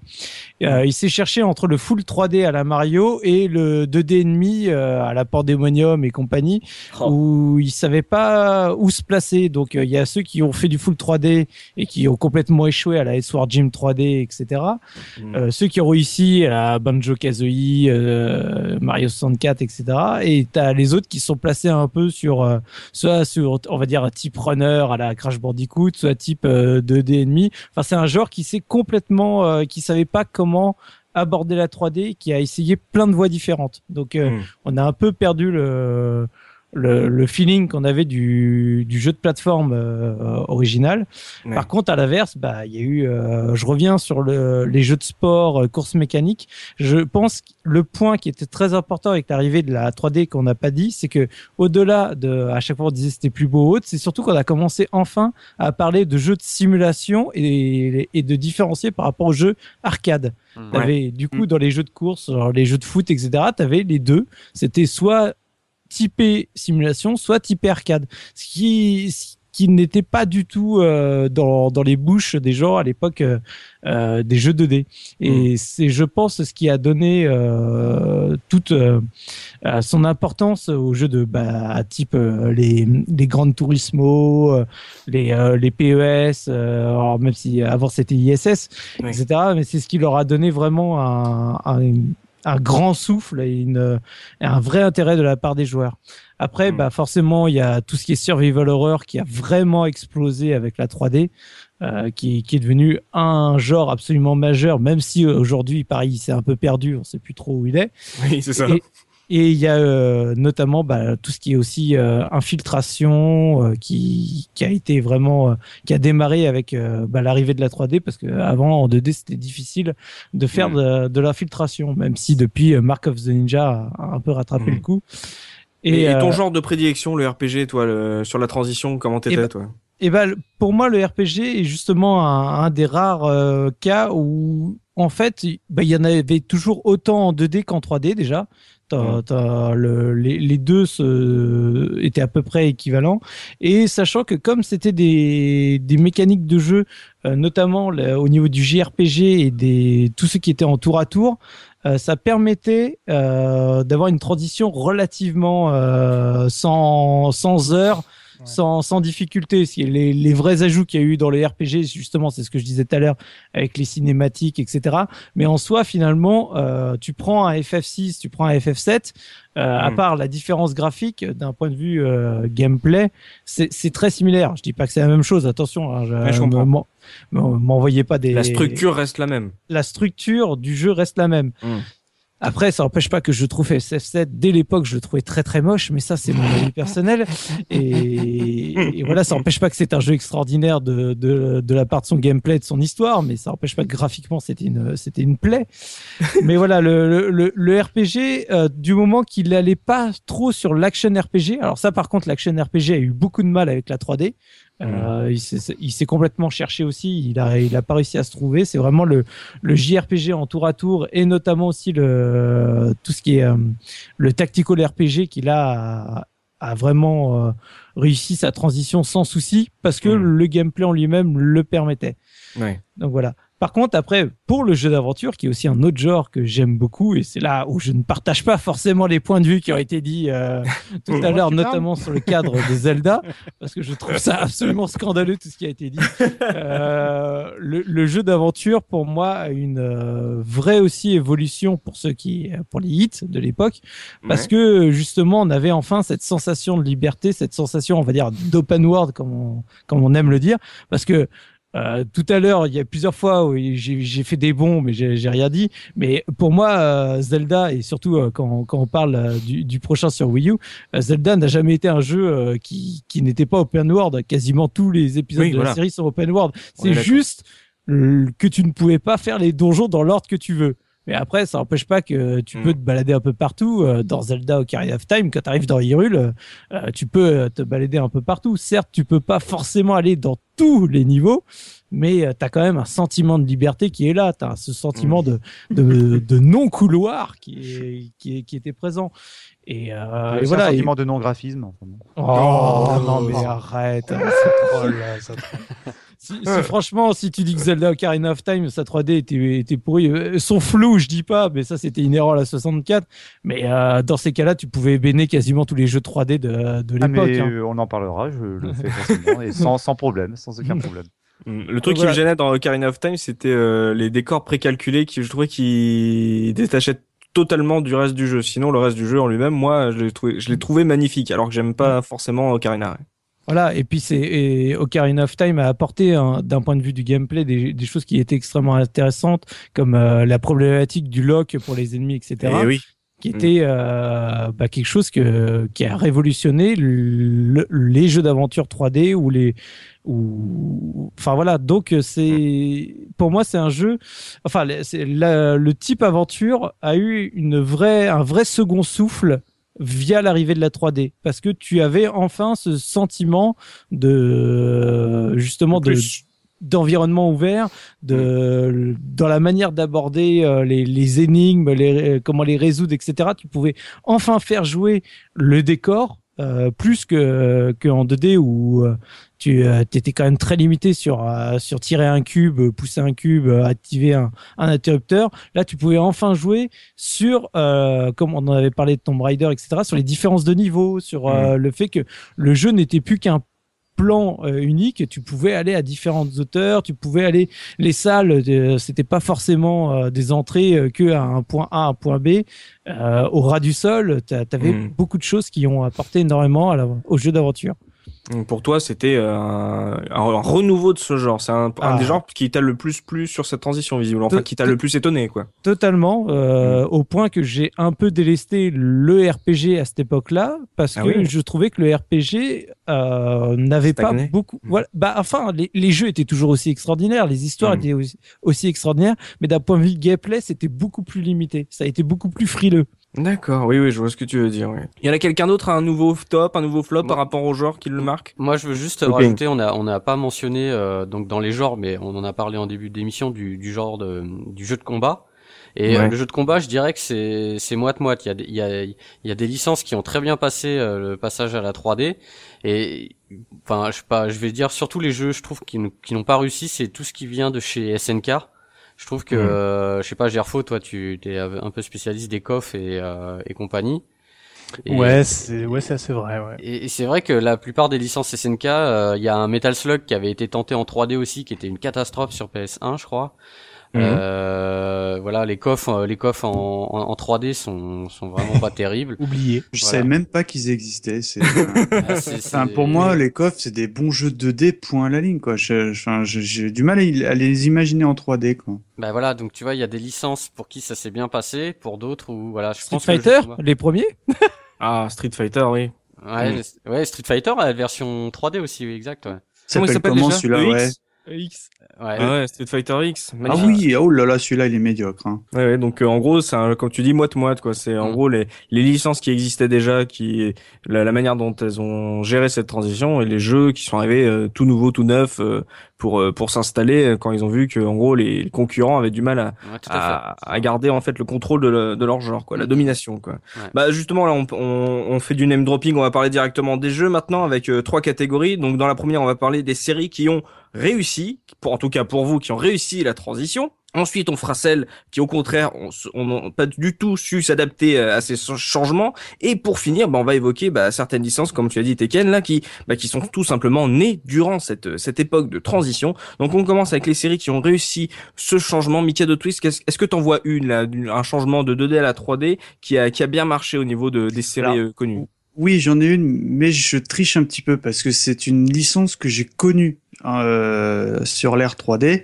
C'est évidemment la série des, des, Metal Gear Solid. Oui. Parce que bon bah moi je, je pareil j'ignorais totalement l'existence euh, des versions 2D D'accord. et, et donc bon ça rentre dans la catégorie Ça même rentre dans la si- catégorie. même si je triche un peu et c'est vrai que quand tu regardes la, la- la- du coup la version 2D bah elle, elle était quand même il y avait déjà les codes du, du jeu Mhm. euh, que tu retrouves euh, sur cette version euh, solide, parce que Ouais. ça a changé de nom au passage à la 3D. Et selon moi, bah, déjà ça a révolutionné le genre parce que bah, on, ça, ça permettait de faire vraiment des jeux, de- des vrais jeux d'infiltration. mais on en a déjà un petit peu parlé. et euh, bah, le, le, graphisme et euh, tout tout était fait pour que ça fonctionne très très bien sur ce type de support quoi. Ah, c'est, si je peux rebondir dessus parce que j'avais aussi ce, ce, ce, titre en tête. Je pense que c'est le bon exemple de le moteur 3D est au service du jeu. C'est-à-dire, euh, euh, finalement, Metal Gear, ça marchait. Moi, je trouve que ça marchait pas très bien en 2D parce qu'il manquait un peu euh, la représentation de. Tu sais, euh, il y a des fois où le gameplay s'impose par rapport à la technique. Et ben, Metal Gear, c'est l'inverse. C'est parce que la technique existe que le gameplay, euh, le gameplay s'impose. C'est-à-dire, on est tellement pris dans l'histoire et on est tellement, euh, enfin, vraiment, moi je trouve que c'est un jeu absolument dantesque, qui a une bonne adaptation sur PC. Moi, j'y ai joué sur PC, tu vois. mais oui, mais c'est vrai, hein, c'est un truc qui a une bonne adaptation à l'époque. C'est quand même assez rare parce qu'on a eu plein d'adaptations de, merde pendant très longtemps. Mm.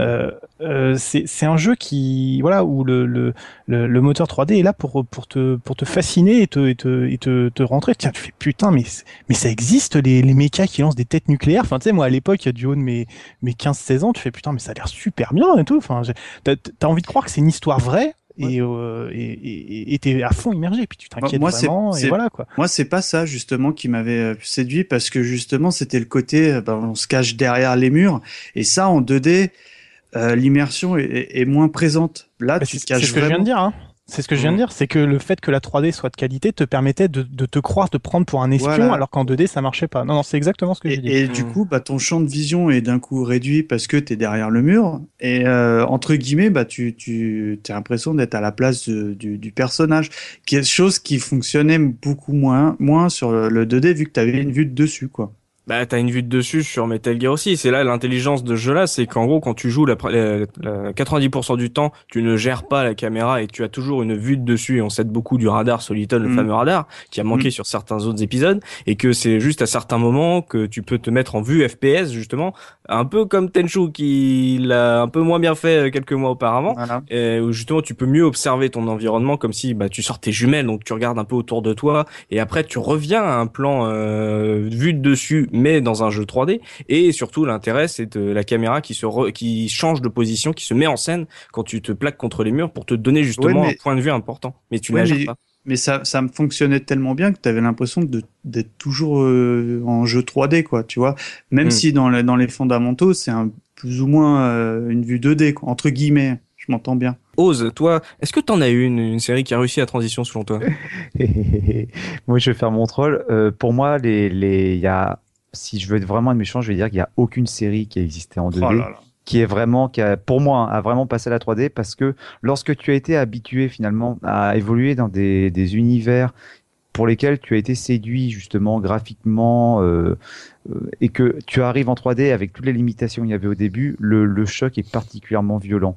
Euh, si je dois en prendre une, mais mon exemple n'est même pas pertinent, je reviens toujours sur Duck parce que Duck 3D, c'est le troisième épisode, on avait eu un ou deux qui étaient en, en 2D avant, mais qui finalement étaient presque anecdotiques parce qu'on on peut, le jeu aurait pu s'appeler autre chose que Duck ils ont gardé après pour le ton, mais le jeu est tellement différent que finalement c'est presque un reboot. Enfin bon, mais voilà. Mhm. Tout à l'heure quand, quand je quand je trollais par rapport à Ocarina of Time, moi ce que je reproche à ce jeu encore aujourd'hui, même quand j'essaie de le refaire, je ne réussis pas. C'est pas son gameplay qui a eu des apports extrêmement intelligents dans un jeu comme Ocarina of Time. Euh, oui, oui, euh, ça c'est évident, le, le, le, le, lock, le ciblage, le saut automatique, c'est des choses qui sont très intelligentes. Mais l'univers, c'est-à-dire que quand tu as été bercé, euh, que ce soit moi d'abord Link's Awakening et puis après Link to the Past, quand tu as été bercé par des gens 2D qui sont magnifiques, qui sont toujours très beaux aujourd'hui, et que tu arrives dans un univers en 3D qui est très limité avec des sprites qui n'ont aucune expression parce que tu as des yeux qui sont collés sur le visage.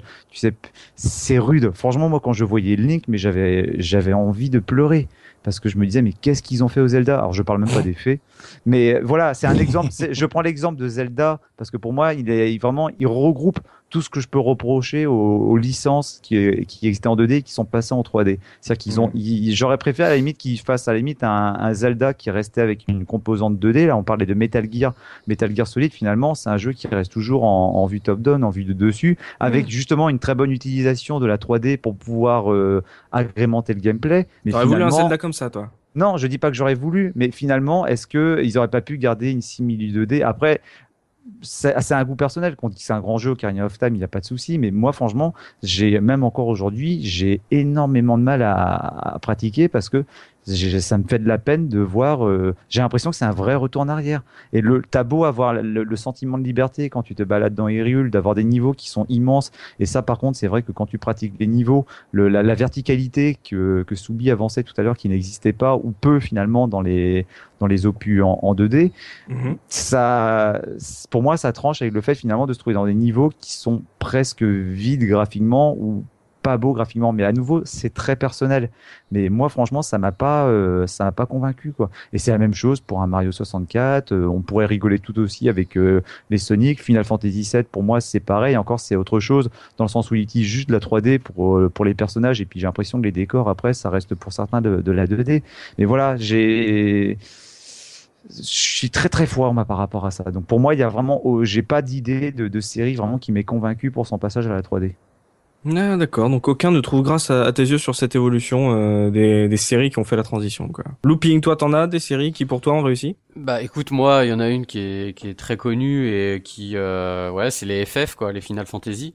Ah ouais euh, Bah ouais, parce que moi j'avais fait le 4 euh, à l'époque en version américaine, donc euh, qui était en 2D sur Super Nintendo. Tu as joué un RPG en anglais Ouais, bah attends, euh, je l'ai déjà dit, hein, Zelda 3, je l'avais fait en japonais à l'époque. D'accord. Et la langue avant euh, me posait pas trop de problèmes.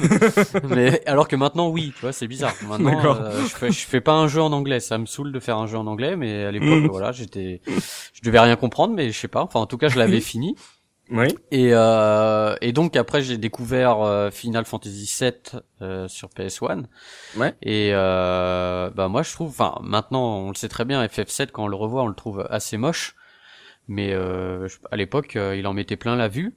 Et je pense que le, le la série a, a, bien passé le cap euh, de la 2D à la 3D. Ouais, mais là tu regardes, regarde Looping, elle, elle, a passé le cap, mais parce qu'elle est restée fondamentalement en 2D. C'est-à-dire que quand tu prends un Final Fantasy 7 et un Final Fantasy 6, les mécaniques restent les mêmes. La 3D, elle sert à quoi finalement pour, pour les scènes de combat pour à la les personnages, oui, c'est les personnages. Ouais, les personnages mais les personnages sont pas spécialement beaux. Les cinématiques sont pas spécialement belles dans le jeu, mais le, le, le fond du jeu finalement euh, reste fondamentalement en 2D, quoi. Et alors, la question c'est est-ce qu'ils ont réussi la transition finalement ils ont réussi, ils ont pas bougé. Pour, moi, pour moi, ils l'ont réussi. Pour moi, euh, c'est, enfin, je veux dire, euh, le, le, jeu est bon, euh, il est beau, enfin, il était beau visuellement.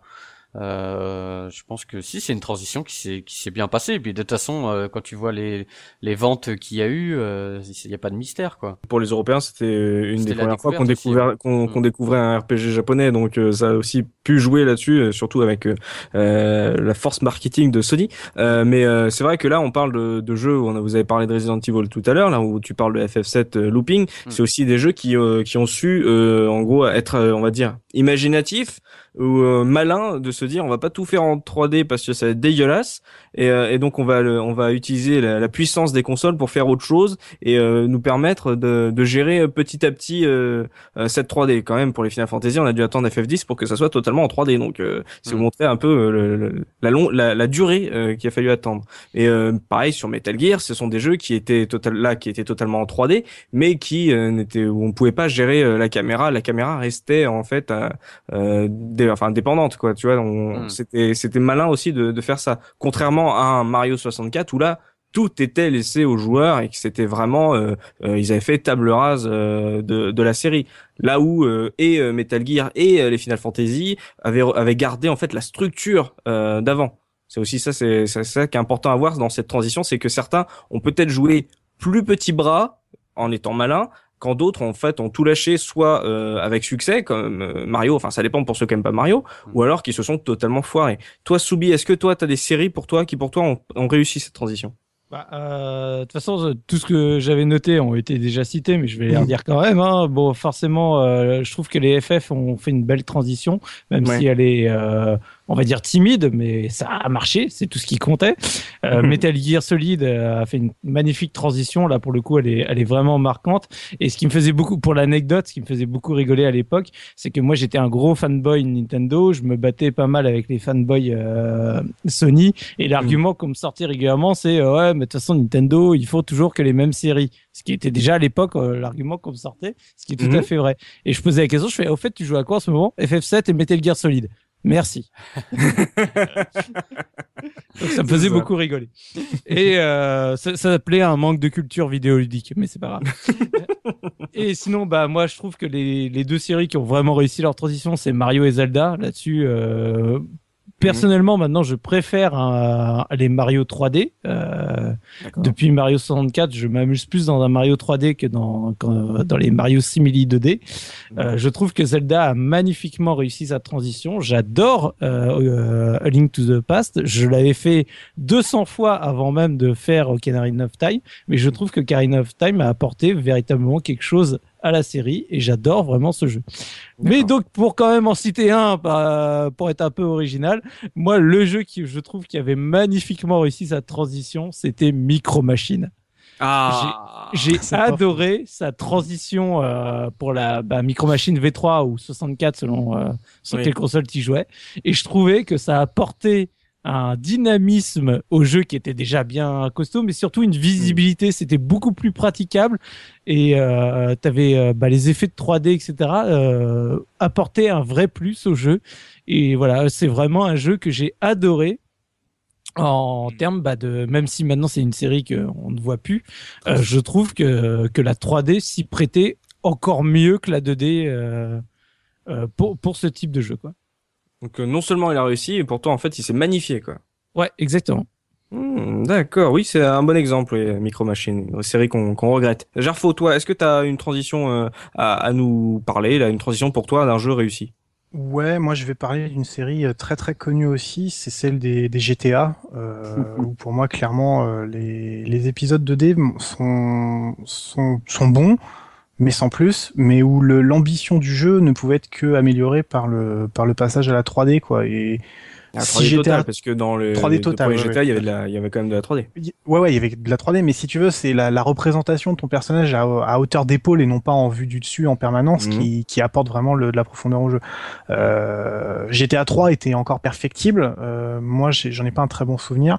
Euh, mais voilà, mais ce, ce qui est important et qui revient au propos qu'on a tout, tout tenu tout à l'heure, c'est que ce sont des jeux qui sont apparus au début des années 2000. GTA C'est 3, ça, c'est 128 2001. bits. Voilà, c'est voilà, c'est des générations où le, le- la 3D était commençait déjà à être un peu mature. C'est-à-dire, on avait on avait épongé les, on avait fait passer les pots cassés sur euh, sur pas mal de licences et on, on avait enfin sur Link surtout les pots cassés Magnifique. Et euh, voilà, enfin, le, le, le- le- la technologie était mature pour avoir des projets, euh, des projets qui, qui tenaient bien la route. Et euh, même si ça s'est encore perfectionné, voilà, GTA 3 est pas, pas complètement réussi, mais Vice City et puis euh, après sur San Andreas, on a eu vraiment des jeux euh, très, très, très ambitieux et qui, euh, même s'ils étaient pas très beaux, c'était pas très grave. C'était la cohérence d'univers qui importait. Et bon, personnellement, moi, j'aime beaucoup les GTA. Hein, c'est un, c'est un jeu que c'est des jeux que j'aime beaucoup. C'est c'est une c'est une série qui a réussi à à, atteindre enfin le propos qu'elle qu'elle cherchait depuis le départ, c'est-à-dire sans la 3D, je pense que c'est un c'est un genre de jeu qui était qui était bien mais qui était un peu limité, comme Metal Gear finalement où euh, Mm. euh, il, il fallait de la technologie pour rendre hommage aux, aux, aux ambitions des développeurs quoi. Donc, euh, on va passer aux séries qui, pour vous, n'ont pas du tout réussi cette transition, ceux qui se sont totalement foirés euh, à ce passage à la 3D, celles qui, limite, sont mortes pour vous euh, à ce moment-là, vous avez pu toucher du tout. Looping, est-ce que tu Mm. en as dans ta besace? J'ai un jeu en particulier, une série, c'est les Lemmings. Ah, Alors, je l'avais euh, noté. bah, je l'avais noté. Parce que euh, moi je l'ai découvert. Alors attends, je crois que c'était la version Super Nintendo sur lequel j'ai découvert, ou sur PC, je ne sais plus. Et donc euh, à la base, euh, bah, tout le monde connaît les Lemmings, hein, les petits bonhommes euh, que que tu fais creuser, exploser. euh, Tu crèves. voilà. euh, Mhm. Et en 2D, je trouve que ça fonctionne euh, extrêmement bien. Euh, c'est vraiment très, c'est c'est super lisible à l'écran et tout. Et, Mhm. euh, et j'avais essayé, mais alors il y a très longtemps, donc Lemmings 3D qui était sur euh, PS euh, PS1, je crois, si je dis pas de bêtises. C'était sorti sur PC aussi, ouais. Sur PC, ouais. Ouais. Et euh, c'était une catastrophe. Ah oui. oui. Mais euh, voilà. Et un peu, bah, alors je sais pas, moi c'est pareil, euh, Worms, j'aimais bien Ah. les épisodes euh, 2D. C'est- c'est- on, on y pense toujours à ces deux-là en même temps. Voilà, hein. c'est les ça. Et Worms. Bah ouais, c'est ça va un peu dans le même genre. Et c'est pareil, j'ai bah depuis que c'est en 3D, en fait, ça m'intéresse pas. Je sais pas pourquoi. Je j'accroche pas sur le la représentation 3D des personnages quoi. Mais ils sont, bah, le gameplay est redevenu en 2D pourtant. Bah ouais, mais je sais pas, c'est les représentations. Euh, les Lemmings, c'est pareil, quoi. C'est, euh, enfin, les Lemmings, c'est surtout qu'il était super mal fait le jeu. Donc, euh, voilà, il était injouable en 3D. Hein. Bah ouais, ouais. Euh, alors que ça fonctionnait très bien en 2D, tu vois, ils auraient pu le continuer en, en apportant des améliorations et rester sur un sur un gameplay 2D, quoi. Mais euh, par exemple, le Worms 3D où là c'était vraiment purement de, de la 3D, toi ça ça t'avait pas plu du tout, quoi. Non, non, non. Mais en fait, ça m'intéresse. Enfin, le Worms 3D, je je vais peut-être essayer une ou deux fois, mais c'est surtout la, la, le fait qu'il soit en 3D m'intéresse plus. Je sais pas comment expliquer, mais ouais, que, moi je te rejoins. Hein. C'est pour moi c'est un jeu qui fonctionne très très bien en l'état, mm. qui a pas besoin d'une évolution euh, visuelle, quoi. Tu vois. Voilà, c'est ça. Et euh, moi, enfin, par contre, le Worms 3D, je savais même pas qu'il existait. J'ai jamais vu tourner. il, oh, il y en a plein. Euh. Oh bah, euh, non, mais pour moi, les Worms, ça a évolué, mais tout en gardant le même gameplay 2D entre guillemets, non? C'est pas ça? Ah non, t'en as eu un qui était, enfin, il y a eu les Worms 3D sur PlayStation où c'était la caméra dans le dos, quoi. C'est. Ah ouais, ah ouais, bah non, non, j'ai jamais vu tourner. Ça, ça doit être une catastrophe, ça, non? Avec le Claude cochon de guerre aussi. Non, euh... c'est pas c'est pas si catastrophique que ça. Le problème c'est c'est un c'est un pur problème de prise en main. C'est-à-dire que euh, Worms, c'est fun parce que tu mets la manette dans les mains de quelqu'un, en deux minutes il a compris et tu joues autour de la manette et c'est drôle. Mmh. Euh, en 3D, ça devient ultra galère. Tu gères plus du tout la précision quand tu tires. Euh, les trucs partent dans tous les sens. Euh, la caméra, elle est dégueulasse. Elle, elle affiche, elle affiche pas correctement. Elle tourne pas. La caméra, elle est dégueulasse. Mais ouais, mais mais, mais c'est encore une fois, c'est toujours la, la, la, notion de distance, ça doit être compliqué. Mais voilà, c'est ça. C'est-à-dire quand, quand, dans Worms, tu vois, tu vois ton le, le personnage adverse qui est à l'autre bout du terrain, mais que tu fais juste glisser la carte en 2D, bah c'est facile à voir. T'as mm juste à imaginer la, la courbe d'avant l'heure. Par exemple, ouais, voilà, c'est ça. Et mais quand tu quand tu joues en 3D, c'est plus du tout la même chose, quoi. Et puis euh, en plus, t'as la difficulté de la prise en main. Tu t'arrives pas à diriger correctement. Le saut, euh, t'as as les problèmes de collision sur dès que parce que tu sais dans Worms, euh, comme le décor est censé être évolutif, bah en 3D c'est beaucoup plus galère, quoi. Ça fait plus ça fait plus des choses. C'est qu'un problème de prise en main. C'est pareil. Mais voilà, c'est c'est le problème même. C'est le, le, genre de jeu type où ça foire, pas parce que le concept est mauvais, mais parce que la technique ne suit pas la volonté du développement. C'est ça gère mal et c'est et c'est galère à prendre en main, donc ça fait chier. Comme, comme disait Mikado, ces jeux-là, ils fonctionnent très bien en 2D. Je vois pas pourquoi on va les mettre en 3D. C'est enfin la mode. C'était la, la, course, voilà, voilà. la course au 3D. Il fallait, il fallait ah, 3D. Un gros 3D euh, sur la jaquette de ton jeu. Euh, déjà, euh, au niveau marketing, les gars, ils, sont contents hein, chez l'éditeur. Hein. Ouais, alors que ça fonctionne Prince of Persia 3D, euh, voilà. Ah oui, Combien de jeux il y a eu avec oh, marqué 3D Là, je l'avais zappé. Ouh là, mon dieu. Ouh là là, vous l'avez déjà fait celui-là, là, le, le, le, Prince of Persia 3D. En fait, c'est le troisième euh, de mémoire, non? Ah Non, je le connais pas moi. Oh mon dieu. Ah, oh là là, ah, celui-là, je vous invite à regarder des vidéos. C'est c'est pas terrible, hein, pour être poli. Oui, voilà, c'est un mauvais clone, on va dire, de Tom Raider, qui était déjà lui un héritier euh, illégitime de Prince of Persia. Donc ça, c'est toute une absolument. Ouais. Euh, toi des séries qui n'ont pas du tout réussi à transition. Est-ce que tu en as dans ton dans ton armoire de, de vieux jeux? Ouais, on vient juste de me la niquer. Prince of Persia? Ouais, ouais. Mais bon, c'est pas grave, hein, heureusement que ah, j'en ai d'autres en stock. Ah bah oui, attends, développe, développe sur Prince of Persia. Qu'est-ce qui te plaisait pas dans cette version 3D non, mais c'est juste que ça. Hum, la jaquette peut-être, qui était toute pourrie. C'est juste que ça, enfin ils ont, ils ont pas du tout réussi la transition et, et voilà, c'est jusqu'à les sables du temps où là il y a eu vraiment un retravail en se disant bah on, on occulte vraiment tout ce qu'il y a derrière et on en refait quelque chose de nouveau et là ça fonctionne avec des, des nouveaux mécanismes. Celui-là, c'est tu sentais vraiment, euh, c'est juste bah comme on disait depuis tout à l'heure, euh, fallait faire un, fallait faire de la 3D, fallait faire du commercial. Prince of Persia, c'était une série que les gens euh, aimait beaucoup. Euh, allez hop, c'est parti et ça donne un résultat euh, tout caca quoi. Mais c'est pas grave. C'est et en fait, je pensais à un autre jeu. pour, pour te faire plaisir, enfin, même si je sais que tu vas trop l'aider la version 2D, c'est en fait, je n'ai pas du tout aimé la transition de Donkey Kong en 3D. Ah oui. Euh, ah ouais. Le Donkey Kong 64, je trouve euh, très moyen. Euh, ah, moi, je, l'adore ce jeu. C'est marrant. Hein. Ils sont revenus sur un gameplay 2D sur les versions plus récentes, non? Oui, non, mais ah, je te parle de la transition de l'époque. Ouais. Non, mais pour dire que pour dire que peut-être que Soubi était dans le vrai, quoi. Pour dire que ça marchait pas en 3D, quoi. Bah, ça dépend. D'après toi, Soubi, de ce que j'ai compris, c'est que toi, Banzo Kazooie, t'avais apprécié. Oui, mais pour moi, il y a pour moi, il y a un gouffre entre Donkey Kong 64 et Banjo Kazooie. Ah bah ça c'est intéressant, vas-y. Explique euh, pourquoi, pourquoi toi, quand t'as as joué à Donkey Kong, pourquoi ça te plaisait pas par rapport à, à, Donkey Kong Country, qui était un jeu extraordinaire?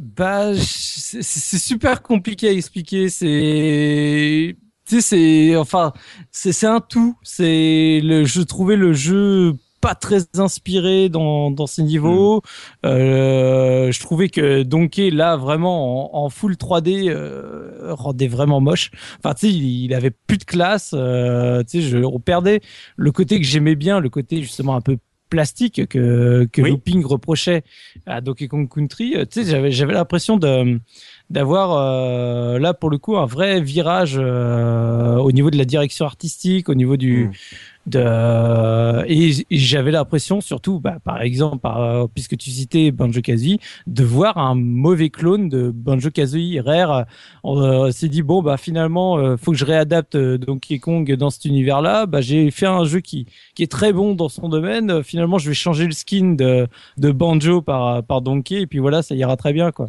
Oui c'est un peu ça oui. Mm. quand t'as un rejet des fois c'est compliqué de dire vraiment ce qui ce qui ce qui marchait pas pour toi. Autant quand le jeu est vraiment euh, à des grosses lacunes tu vois, c'est facile de dire voilà, bah ça c'était nul, ça ça allait pas, ça c'était machin. Et quand c'est un truc où toi t'es juste en en, en retrait, c'est vraiment t'es en le, le, jeu, tu le vois, tu fais ouais, objectivement, je sens qu'il est il est quand même pas mal, mais mais ça matche pas, ça passe pas, y a il, la transition se fait pas. Bah typiquement, c'est ce que j'ai ressenti sur Donkey Kong. Donkey Kong, j'ai eu un un rejet complet sur ce jeu euh, à cause de cette transition 3D. Et, et, je pourrais pas te dire tous les détails de pourquoi du comment, c'est juste que c'est purement physique, quoi. C'est ça passait pas. C'était physique, ça ne marche pas. Ah non, mais c'est certainement très sympa, mais non, dégage. c'est ça. Je, mais je comprends, ça a dû faire ça pour pas mal de, de joueurs. Jarfo, toi, euh, là comme ça, une, une série qui te vient en tête. Euh, tu as parlé de, de GTA sur les, les, séries qui ont réussi, euh, malgré le fait que tu, tu trouves quand même des défauts et que tu t'es revenu quand même sur la génération 128 bits. Ça veut dire que quoi? Est-ce que pour toi, il y a des séries qui ont vraiment raté leur transition Ouais, ouais, ouais. Il y en a plein. Il y en a plein, plein, plein. dans les plateformeurs, il y en a des des, centaines. Moi, j'ai choisi un titre un, peu, un peu mhm. particulier parce qu'il est assez mythique. C'est Tetris parce que euh, il y a eu euh, il y a eu euh, il y a eu des choses il y a eu des choses sur Tetris qui ont été faites sur 64 on m'a passé des cartouches. J'ai eu envie de les brûler. j'ai eu envie de les brûler ces cartouches. Alors l'exemple le plus typique c'est Tetris Sphere qui est sur Nintendo 64 qui est vraiment c'est n'importe quoi enfin je veux dire faut faut pas l'appeler Tetris quoi. C'est c'est un jeu de réflexion c'est un jeu de réflexion foiré parce que déjà c'est pas terrible. Et en plus qu'il y a aucune raison de s'appeler Tetris il y a, y a que la forme des des, des, pièces qui justifient parce qu'en fait alors Tetris sphère c'est en gros un on a une sphère qu'il faut sur laquelle on va poser les, les pièces et le but c'est de faire une couche en fait sur la sphère entière la ligne en fait ça devient la couche tu te dis génial ça va ça, ça, peut être fun euh, sauf que c'est pas maniable. Et sauf que, bah, enfin, c'est, c'est, non, c'est mauvais. Enfin, je veux dire, euh, tu vois le concept des formes dans Tetris.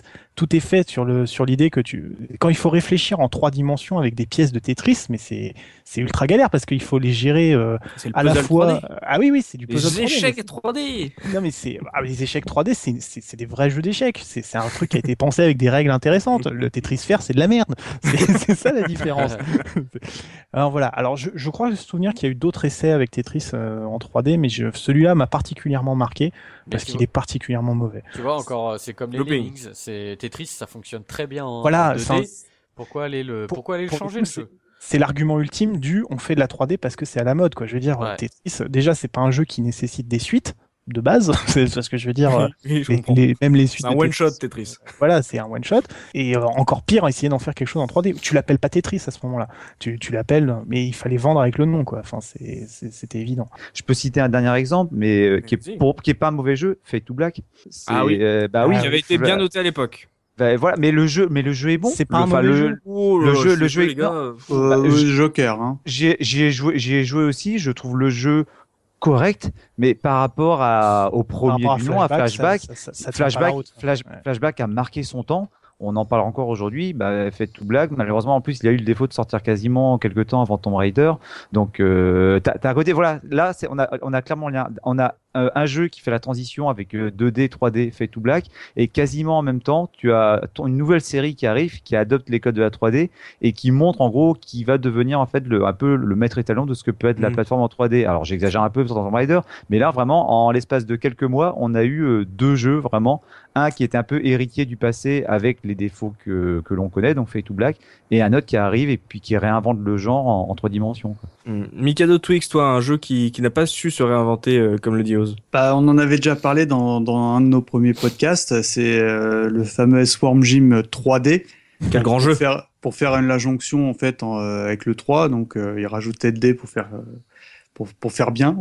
Et, et euh, moi, ça, à l'époque, ça m'avait vraiment, euh, je suis désolé du terme, ça m'avait violé ma licence parce que euh, Swarm Gym, c'est un, un, jeu, le, le 1 et le 2, c'est des jeux que tu relances volontiers aujourd'hui, qui sont encore très agréables à l'œil. Et, et, là, tu as un espèce d'épisode 3D, moi j'avais fait, je crois, sur N64 à l'époque, et qui était pas très beau, et, et, qui, et, qui était surtout extrêmement peu maniable. Mm. donc, euh, bah, à l'époque, vraiment grosse, grosse douche froide parce que c'était vraiment une licence que, que j'affectionnais. C'est pas pour rien qu'on en a parlé pratiquement dans nos premiers podcasts.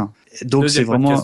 Voilà, c'est pour dire que ça nous a marqué. Et euh, bah, moi, j'ai regardé quelques petites vidéos. Euh, pour préparer l'émission et encore aujourd'hui je me dis non c'est pas possible quoi enfin je, me suis dit tiens il faudrait quand même qu'un jour je lui donne sa chance parce qu'il y avait quand même des bonnes il y avait quand même des bonnes idées dans le jeu parce que un peu comme euh, Psychonaut. Euh, ça se passe dans la tête du chien. Voilà, ça se passe dans la, tête et, la mémoire de, de Jim, du ver de terre. Mm. Et donc il y avait des bonnes idées, mais, mais malheureusement le gameplay est euh, très très très approximatif. Et puis, le, puis malheureusement surtout le passage à 3D ne faisait que ça ça fonctionnait pas quoi. Voilà. Donc j'ai vraiment malheureusement là c'est le, dans le dans le genre passage 2D à la 3D c'est ma plus grosse déception. Looping. Ouais, et moi je pense à une saga aussi qui euh, qui existe euh, en 2D et en et en 3D et finalement euh, on revient tout le temps à y jouer en 2D, c'est la saga Bomberman.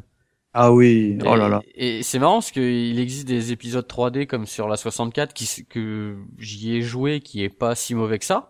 Mhm. on peut pas dire que voilà ça a été un passage raté ou quoi que ce soit, mais euh, c'est des jeux finalement, et eh ben euh, quand tu vas en convention rétro ou, ou, tu joues avec des potes, tu vas tu vas jouer un épisode 2D et pas un épisode 3D quoi. Ah, techniquement en convention on joue que à l'épisode Saturn. Euh... Oui pour jouer à 10 ouais. Mais bon, euh, non mais des fois la version SNES, les versions SNES sont très quand bien. On va chez quand on va chez Soubi on joue au 2 ou 3 je sais plus là. Au 2. Au 2, ouais. Voilà. Non, mais les versions PlayStation qui étaient 3D mais avec le gameplay 2D, euh, techniquement euh, jouable à 4 si t'avais la chance d'avoir un multitap, euh, euh, ça pour enfin moi en tant que jeune joueur par rapport à vous, mm. je sais que moi c'est une série qui pour moi avait réussi cette transition justement parce que comme on l'a dit, on était revenu là tout à l'heure, elle gardait la même structure en fait et que donc cette transition était beaucoup plus facile. Tu vois, ils auraient fait de Bomberman dès le départ un jeu comme Worms 3D je leur dis laisse tomber. S'il faut aussi viser pour lancer les bombes, ça aurait été catastrophique, tu vois.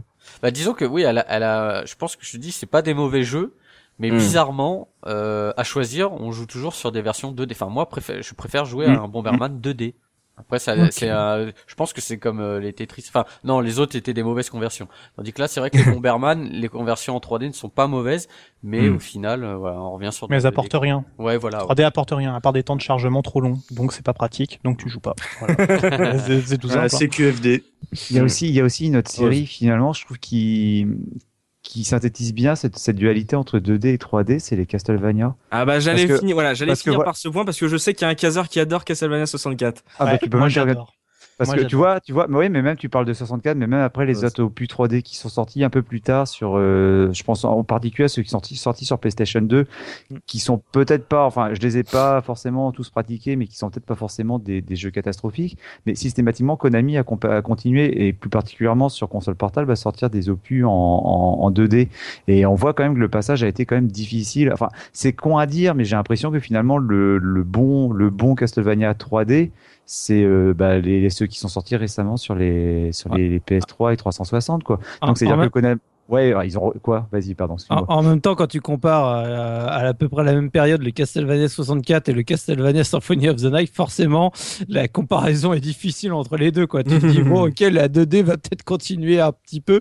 C'est ça. Que... C'est symptomatique ouais, mais... en fait. C'est euh, la même série d'un seul coup euh, sur la, une période euh, de temps assez euh, assez proche. Et là, tu vois en fait deux voix où tu vois ce que peuvent apporter les consoles 3D toujours en 2D et euh, comment ces éditeurs utilisent la 3D sur des jeux en 3D. Et là, tu fais le comparo sur une même série. C'est génial, ça. Ce qui est paradoxal, c'est surtout c'est qu'ils ont mis beaucoup, beaucoup de temps. C'est-à-dire qu'ils ont, ils ont gardé les deux recettes en, en, parallèle et on a l'impression que, alors qu'une recette continuait à bien satisfaire les fans en, en 2D, mmh. en 3D, on avait quand même l'impression que ça a mis du temps à prendre. Enfin, on a sur 10 ans, quoi, entre le, les Castlevania 64 et puis, bah, finalement, le premier Lords of Shadow. Bon, ceux qui sont sortis entre temps, euh, ils sont pas mauvais, mais ils sont peut-être plutôt anecdotiques dans la, dans, dans la chronologie de la série, quoi. Gerfo, toi, Castlevania 64, je sais que tu l'aimes bien. Ouais, moi j'aime bien, mais euh, encore une fois, c'est peut-être aussi parce que j'avais pas beaucoup pratiqué les précédents. Alors, euh, ah. ça, ça, ça, rentre peut-être dans le, le, truc, mais moi ça a été un de mes premiers contacts. Je considère que c'est un bon petit jeu de de petite horreur parce qu'il y a toujours le, le, le petit euh, petit côté vampire, etc. J'avais bien aimé la narration euh, qui était intéressante et je trouvais que la, la la 3D, encore une fois, servait un peu le propos. Elle est très moche aujourd'hui, j'en conviens volontiers. Et puis il avait des bonnes musiques aussi, alors qui n'a rien à voir avec la 3D, mais moi j'aimais beaucoup les musiques de ce Castlevania. C'est des morceaux qui sont encore sur mes que j'écoute encore parce que j'aime beaucoup le, le, thème du donjon, notamment du niveau 5, qui est vraiment bien. Ça, c'est des petits plaisirs personnels, quoi. C'est, j'en voudrais à personne de me dire que c'est un mauvais Castlevania parce que je suis, voilà, je connais pas trop les premiers. Je, je crois, je crois que j'en ai fini. Non, j'en ai fini aucun de ceux qui étaient avant. Euh, mais il a, il a ce petit côté où encore une fois la 3D elle est en retrait et c'est un bon thème derrière c'est Dracula c'est l'horreur c'est les vampires c'est et ça passait bien je reste, ouais, avec toi, je, reste, je reste avec toi, Gerfo, là, euh, avant qu'on passe euh, aux séries qui justement sont nées durant cette période de transition. Euh, il y a une transition dont on n'a pas parlé, d'un style et d'un, on va dire, d'un style de jeu. Euh, J'aimerais avoir ton avis là-dessus. C'est le passage de Doom à Quake. Tu le mettrais dans quelle fait, catégorie? Alors en fait, moi je le gardais pour la fin, tu vois, parce que pour moi, quand on dit les séries qui sont nées de, de la 3D, pour moi c'est le FPS dans sa dans son intégralité qui est né à, à ce moment-là, parce ouais. que euh, le, le, le travail de Quake est un travail, enfin le, le, encore une fois, je vais je vais encenser des, des gens que j'aime beaucoup, mais euh, John Carmack a fait un travail formidable pour euh, pour, pour faire de, de Quake un, un, moteur performant. D'ailleurs, pour l'anecdote, c'est grâce à son travail pour l'adaptation de Wolfenstein 3D sur SNES qu'il a trouvé des idées pour le moteur 3D de Quake. Ah. Quake n'aurait pas existé sans la Super Nintendo, je trouve ça assez euh, extraordinaire. Parce qu'en fait, la, la, SNES, la SNES était super limitée, donc il a fallu qu'il travaille sur des algorithmes de réduction de mémoire pour que la, ça puisse s'afficher. Et il s'est servi de ça pour faire le moteur 3D de Quake. C'est tout, tout part de la Super Nintendo. Hein. Voilà, oui, la PlayStation part de la Super Nintendo. Et, euh... la Super Nintendo est à la base de tout, Gerfo. Voilà. Et voilà. Et du coup, bon, euh, Quake, c'est, c'est, enfin, c'est une révolution euh, dans, dans le level design et dans, la, dans le gameplay pur. C'est, c'est, c'est vraiment un monstre. Euh, c'est, c'est absolument dantesque. Alors après, c'est des choix de gameplay, moi, qui me plaisent pas trop, mais donc qui ne tiennent pas dans le propos ici. Mais ça ça a donné l'hégémonie du FPS sur les 15 années qu'on suivi, euh, qui continue encore un peu aujourd'hui. Mais, enfin, euh, on n'aurait pas eu Half-Life, on n'aurait pas eu Unreal, on n'aurait pas eu euh, Soldier of, enfin des tout, tout, un tas de jeux euh, qui, qui, qui sont aujourd'hui le, le, un des genres prédominants, voilà. Et alors ça a poussé à la guerre un peu au, au gros bilisme en termes de qu'est-ce qu'on est capable de représenter? C'est mon mon moteur est plus puissant que ton moteur, je peux afficher plus de polygones, plus de trucs. Et voilà, c'est le, le, le, moteur, le, les FPS on, on, nourrit le, on nourrit l'histoire du jeu vidéo à, à, cette époque et la 3D n'existerait pas euh, sans cette, ce besoin de représenter de, du conflit armé de Space Mutant euh, à la première personne, quoi. Voilà. Ouais, c'est vrai que les FPS ont beaucoup aidé. Mm. Voilà, c'est voilà. sans Half-Life, bah, on n'aurait pas le meilleur jeu PC, un des meilleurs jeux PC qui existe. voilà, quoi. Enfin, c'est tout simple, quoi. Euh, on va faire un petit tour de table sur justement les séries qui sont nées lors de cette transition, histoire de voir si pour vous il y a des séries qui sont marquantes aujourd'hui, qui pour vous sont nées là-dedans, à ce moment-là, dans cette période de, de, chamboulement, on va dire technologique. Soubi, toi, il y a certaines qui viennent en tête de séries comme ça qui ont qui sont nées euh, pendant cette transition? Ouais, alors bah il y en a beaucoup qui sont nés euh, dans cette transition. Alors malheureusement pour moi, bah la majorité des séries qui sont nées emblématiques à cette époque-là sont mal représentées aujourd'hui. Hein, mais c'est comme ça.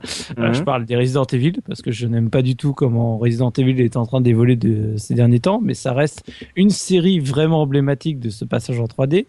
Je Ouais. pense au Silent Hill aussi parce que c'est l'autre versant du survival horror.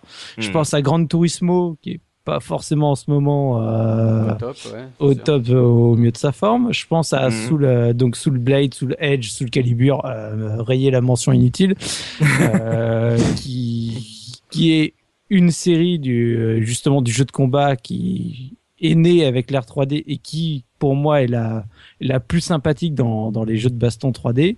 Et je pense aussi à, à Turok, parce que c'est une série que j'ai adorée À l'époque, qui est née Ouais. de cette époque-là, qui a très très mal vieilli malheureusement dans le sens euh, où tout ce qui est sorti depuis, euh, c'est que de mal en pis quoi. C'est de la bouse. C'est de la bouse. tu peux Donc, dire. euh, Pouce de donc- Triceratops.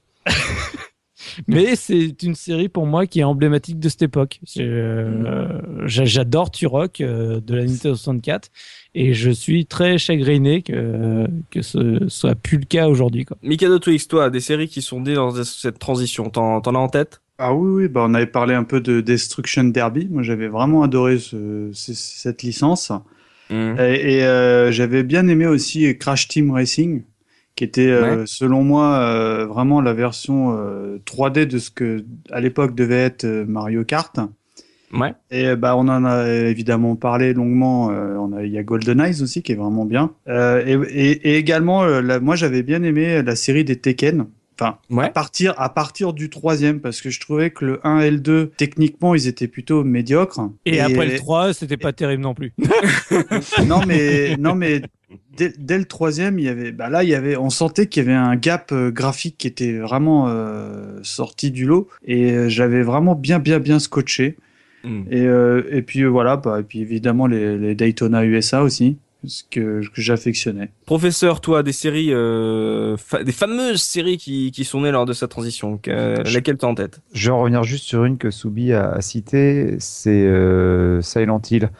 Euh, Pourquoi? Parce que je trouve que c'est un bon exemple finalement de jeu qui a utilisé les limites de la 3D à son avantage. Euh, tout à l'heure, quand je pensais à ça, lorsque Gerfo parlait de, Castlevania, euh, quand tu parlais justement d'ambiance un peu horrifique, bah oui, mais c'est des jeux nocturnes, donc forcément il fait nuit, le, il fait, tu utilises beaucoup la couleur noire, et donc bah, je me dis, bah, les programmeurs, ils ont dû se dire, bah Il tiens, était très pas mal. clair le jeu. hein. Il était très très clair. hein. Ça Oui, mais ce jour, que- il y a très peu de nuit. Hein. Ce que, ce que- non, mais ce que je veux dire finalement, c'est que tu, euh, tu, tu c'est comme quand, quand je trollais au début sur Turok avec le, avec le brouillard. C'est, c'est l'idée finalement de se dire, bah, on est un peu limité, on va voir comment retourner cette limitation pour en faire une force dans notre jeu. Et je trouve que Silent Hill, bon, c'est un peu grossier sur le premier, mais forcément cette histoire de brouillard qui fait que bah, tu, tu, tu caches la ville. Enfin, ça, ça, ça joue vachement sur l'ambiance. Euh, Par exemple, Tenchu, euh, ils s'en ont pas servi, on a vu ce que ça donnait. Hein. Ouais, mais, tu- mais après, c'est le talent des développeurs également. Ouais. C'est eux, c'est eux qui le voient. Et tu vois, bah, quand, quand on parle de Tomb Raider, bon, je sais que tout le Mm. monde n'aime pas forcément, mais moi, le premier Tomb Raider, voilà, les- le- l'univers étriqué, les niveaux qui sont à la fois immenses, mais qui restent dans des cavernes, justement, parce que, euh, même si les cavernes, elles sont taillées à la serpe, et t'as t'as- t'as des cavernes qui sont cubiques, mais je trouve que finalement, t- t- t'as as, ces séries là justement qui ont, qui ont, qui ont créé une immersion qui n'était pas là avant avec la 3D. Mais encore une fois, comme je le disais tout à l'heure, si, si ces jeux-là étaient étaient sortis par exemple sur Super Nintendo, Super Nintendo en 2D et qu'après ils avaient évolué en 3D, je pense que du coup je les aurais rangés dans la catégorie des jeux qui ont mal tourné. Parce que je pense, voilà, mon avis il est forcément biaisé avec ça, c'est que je suis plus tolérant avec ces jeux-là qui sont nés et qui ont peut-être des défauts, qui ont tout à fait des défauts, mais ces défauts je les accepte parce que ce sont des nouvelles licences. Alors que forcément sur des, des jeux déjà existants, bah, je suis beaucoup plus sévère. Quoi. Donc on a pu voir euh, pour les séries qui pour vous ont réussi cette transition, ceux qui se sont totalement foirés, et les séries, euh, les séries qui sont nées durant cette euh, cette transition qui vous ont qui vous ont marqué. Donc on a fait un, un beau tour de jeu. Bien sûr, il y en a bien d'autres. Hein. N'hésitez pas à vous à nous en parler, euh, chers auditeurs, sur les sur le forum, dans les commentaires, s'il y a des noms qui vous reviennent là, n'hésitez pas à les partager dans les dans les commentaires. Donc avant de se lancer dans la conclusion de ce podcast hors série, on va se faire une dernière interlude musicale avec cette fois-ci les OST euh, tirés des versions 3D des jeux dont nous avons écouté les OST en, en première partie. Donc euh, restez avec nous, on se retrouve tout de suite après pour la suite et fin de ce dernier podcast de la saison. À tout de suite.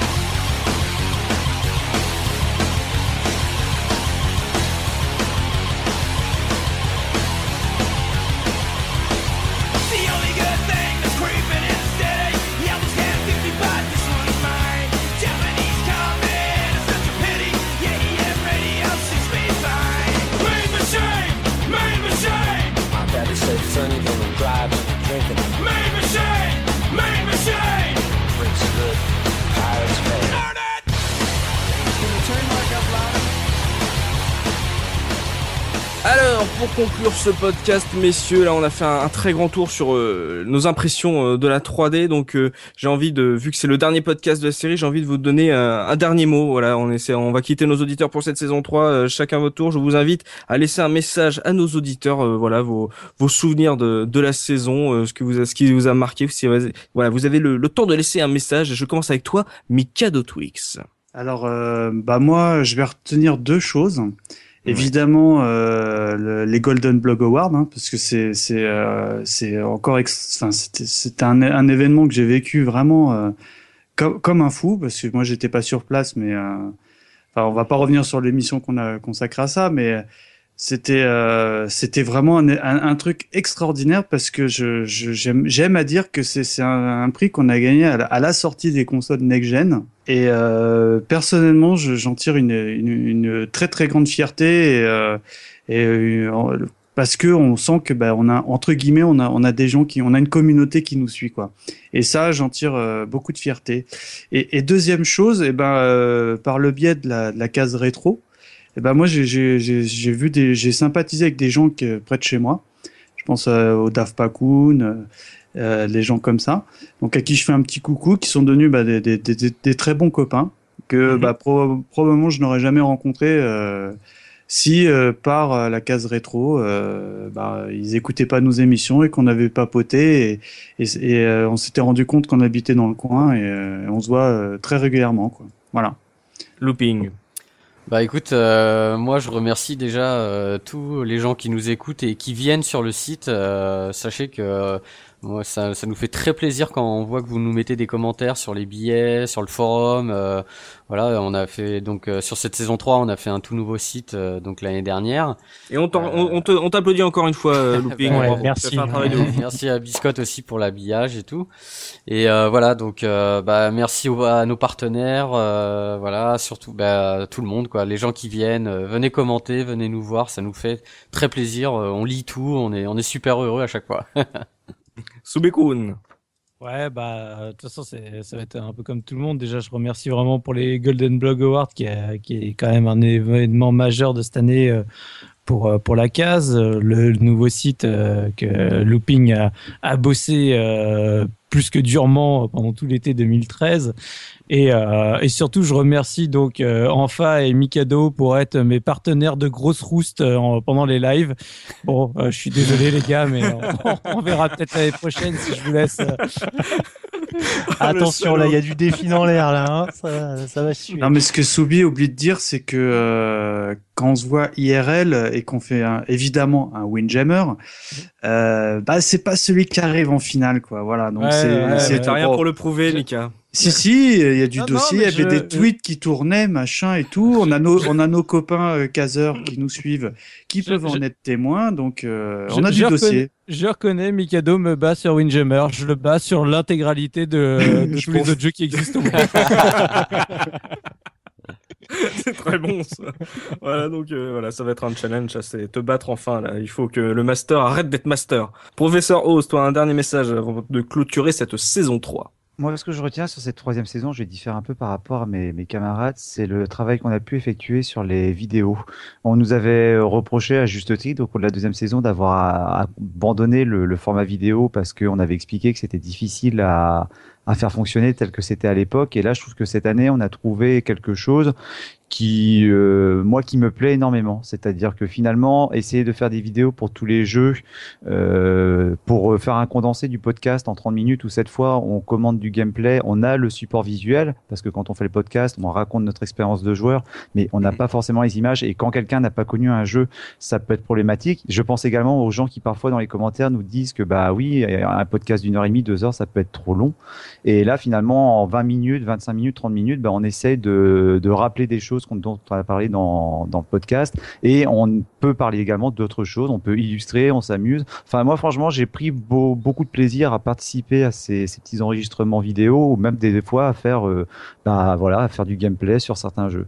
Donc euh, moi j'encourage euh, bah, les gens qui nous écoutent, si jamais ils ne sont pas allés voir justement la chaîne, la chaîne YouTube, c'est d'aller jeter un petit coup d'œil à ce qu'on a pu faire sur les différents jeux qu'on a abordés pendant toute l'année. D'accord. Gerfo, toi, ton dernier message Oh bah, je vais faire euh, du très très simple. Je vais dire euh, merci à tous et à toutes euh, qui nous écoutez parce que bah c'est un peu la la, la, belle récompense qu'on a quand on quand on constate qu'il y a des gens qui, qui trouvent ce qu'on raconte intéressant, qui, qui sont heureux de nous raconter leurs propres souvenirs sur sur des jeux qu'ils ont aimés ou qu'ils ont détestés. Je Honnêtement, moi, quand j'avais commencé la cage, je pensais pas que ça pouvait, ça pouvait prendre cette ampleur. J'en suis personnellement très, très touché parce que c'est, c'est vraiment, c'est vraiment une aventure très, très sympa. Euh, voilà, ça demande pas mal de travail. Euh, et, mais, mais ça vaut vraiment le coup parce que, euh, bah, Michael a dit, on rencontre des gens, on discute, on se retrouve sur les conventions à, à, à, parler avec euh, avec pas mal de monde qui ont qui ont, bah, qui ont, simplement une passion et qui, qui aiment en parler et bah c'est c'est vraiment sympa. Alors c'est vraiment très naïf et et simpliste comme message, mais mais c'est vraiment très plaisant. C'est vraiment très très plaisant et il faut il faut continuer à à, venir échanger comme ça parce que bah pour nous c'est quand même la meilleure euh, la meilleure raison de continuer à faire ce que ce qu'on fait à la case. Euh, voilà. Donc euh, merci, merci beaucoup parce que bah moi ça me fait très très plaisir de lire euh, toutes les choses que vous pensez sur sur le travail qu'on accomplit ici. Voilà. Bah, bah c'est dit. Voilà, il va être temps de, de conclure ce, ce podcast. Hein. On espère que vous, que vous avez passé un, bon moment en notre compagnie. La saison 3 de la case rétro, c'est officiellement terminé. Merci à vous tous de nous avoir suivis euh, bah, durant cette troisième saison. On espère qu'on a été à la hauteur de vos attentes sur cette sur cette saison 3. On espère que vous avez pris du plaisir à nous écouter euh, deux fois par mois. Donc euh, merci à nos invités qui sont venus partager bah, avec nous leurs souvenirs sur ces sur ces vieux jeux. Docteur Lacave, Julien Roca, Eric Ubizol, JB Azura, Julien Pirou, Punky, Jika, Seb et bien sûr les équipe de Rétro vers le futur magazine. Euh, un grand merci, comme euh, mes comparses l'ont dit, euh, également à vous tous pour nous avoir fait, pour avoir fait de la case rétro.fr le meilleur blog jeu vidéo au Golden Blog Award 2013. C'était une belle aventure. De toute façon, on est déjà revenu dessus en longueur. Et évidemment, merci à tous mes caseurs hein, d'avoir participé à tous ces podcasts. Une pensée pour Dopamine qui n'a pas pu être avec nous sur ce dernier podcast. Un petit coucou à Biscotte qui a rejoint l'équipe cette saison et qui nous régale avec ses strips deux fois par mois sur la case rétro.fr. Merci à vous aussi de l'accueil que vous lui avez consacré Donc euh, passez tous d'excellentes vacances et surtout n'oubliez pas, le rétro gaming est l'avenir des consoles next-gen Salut, salut. Salut, salut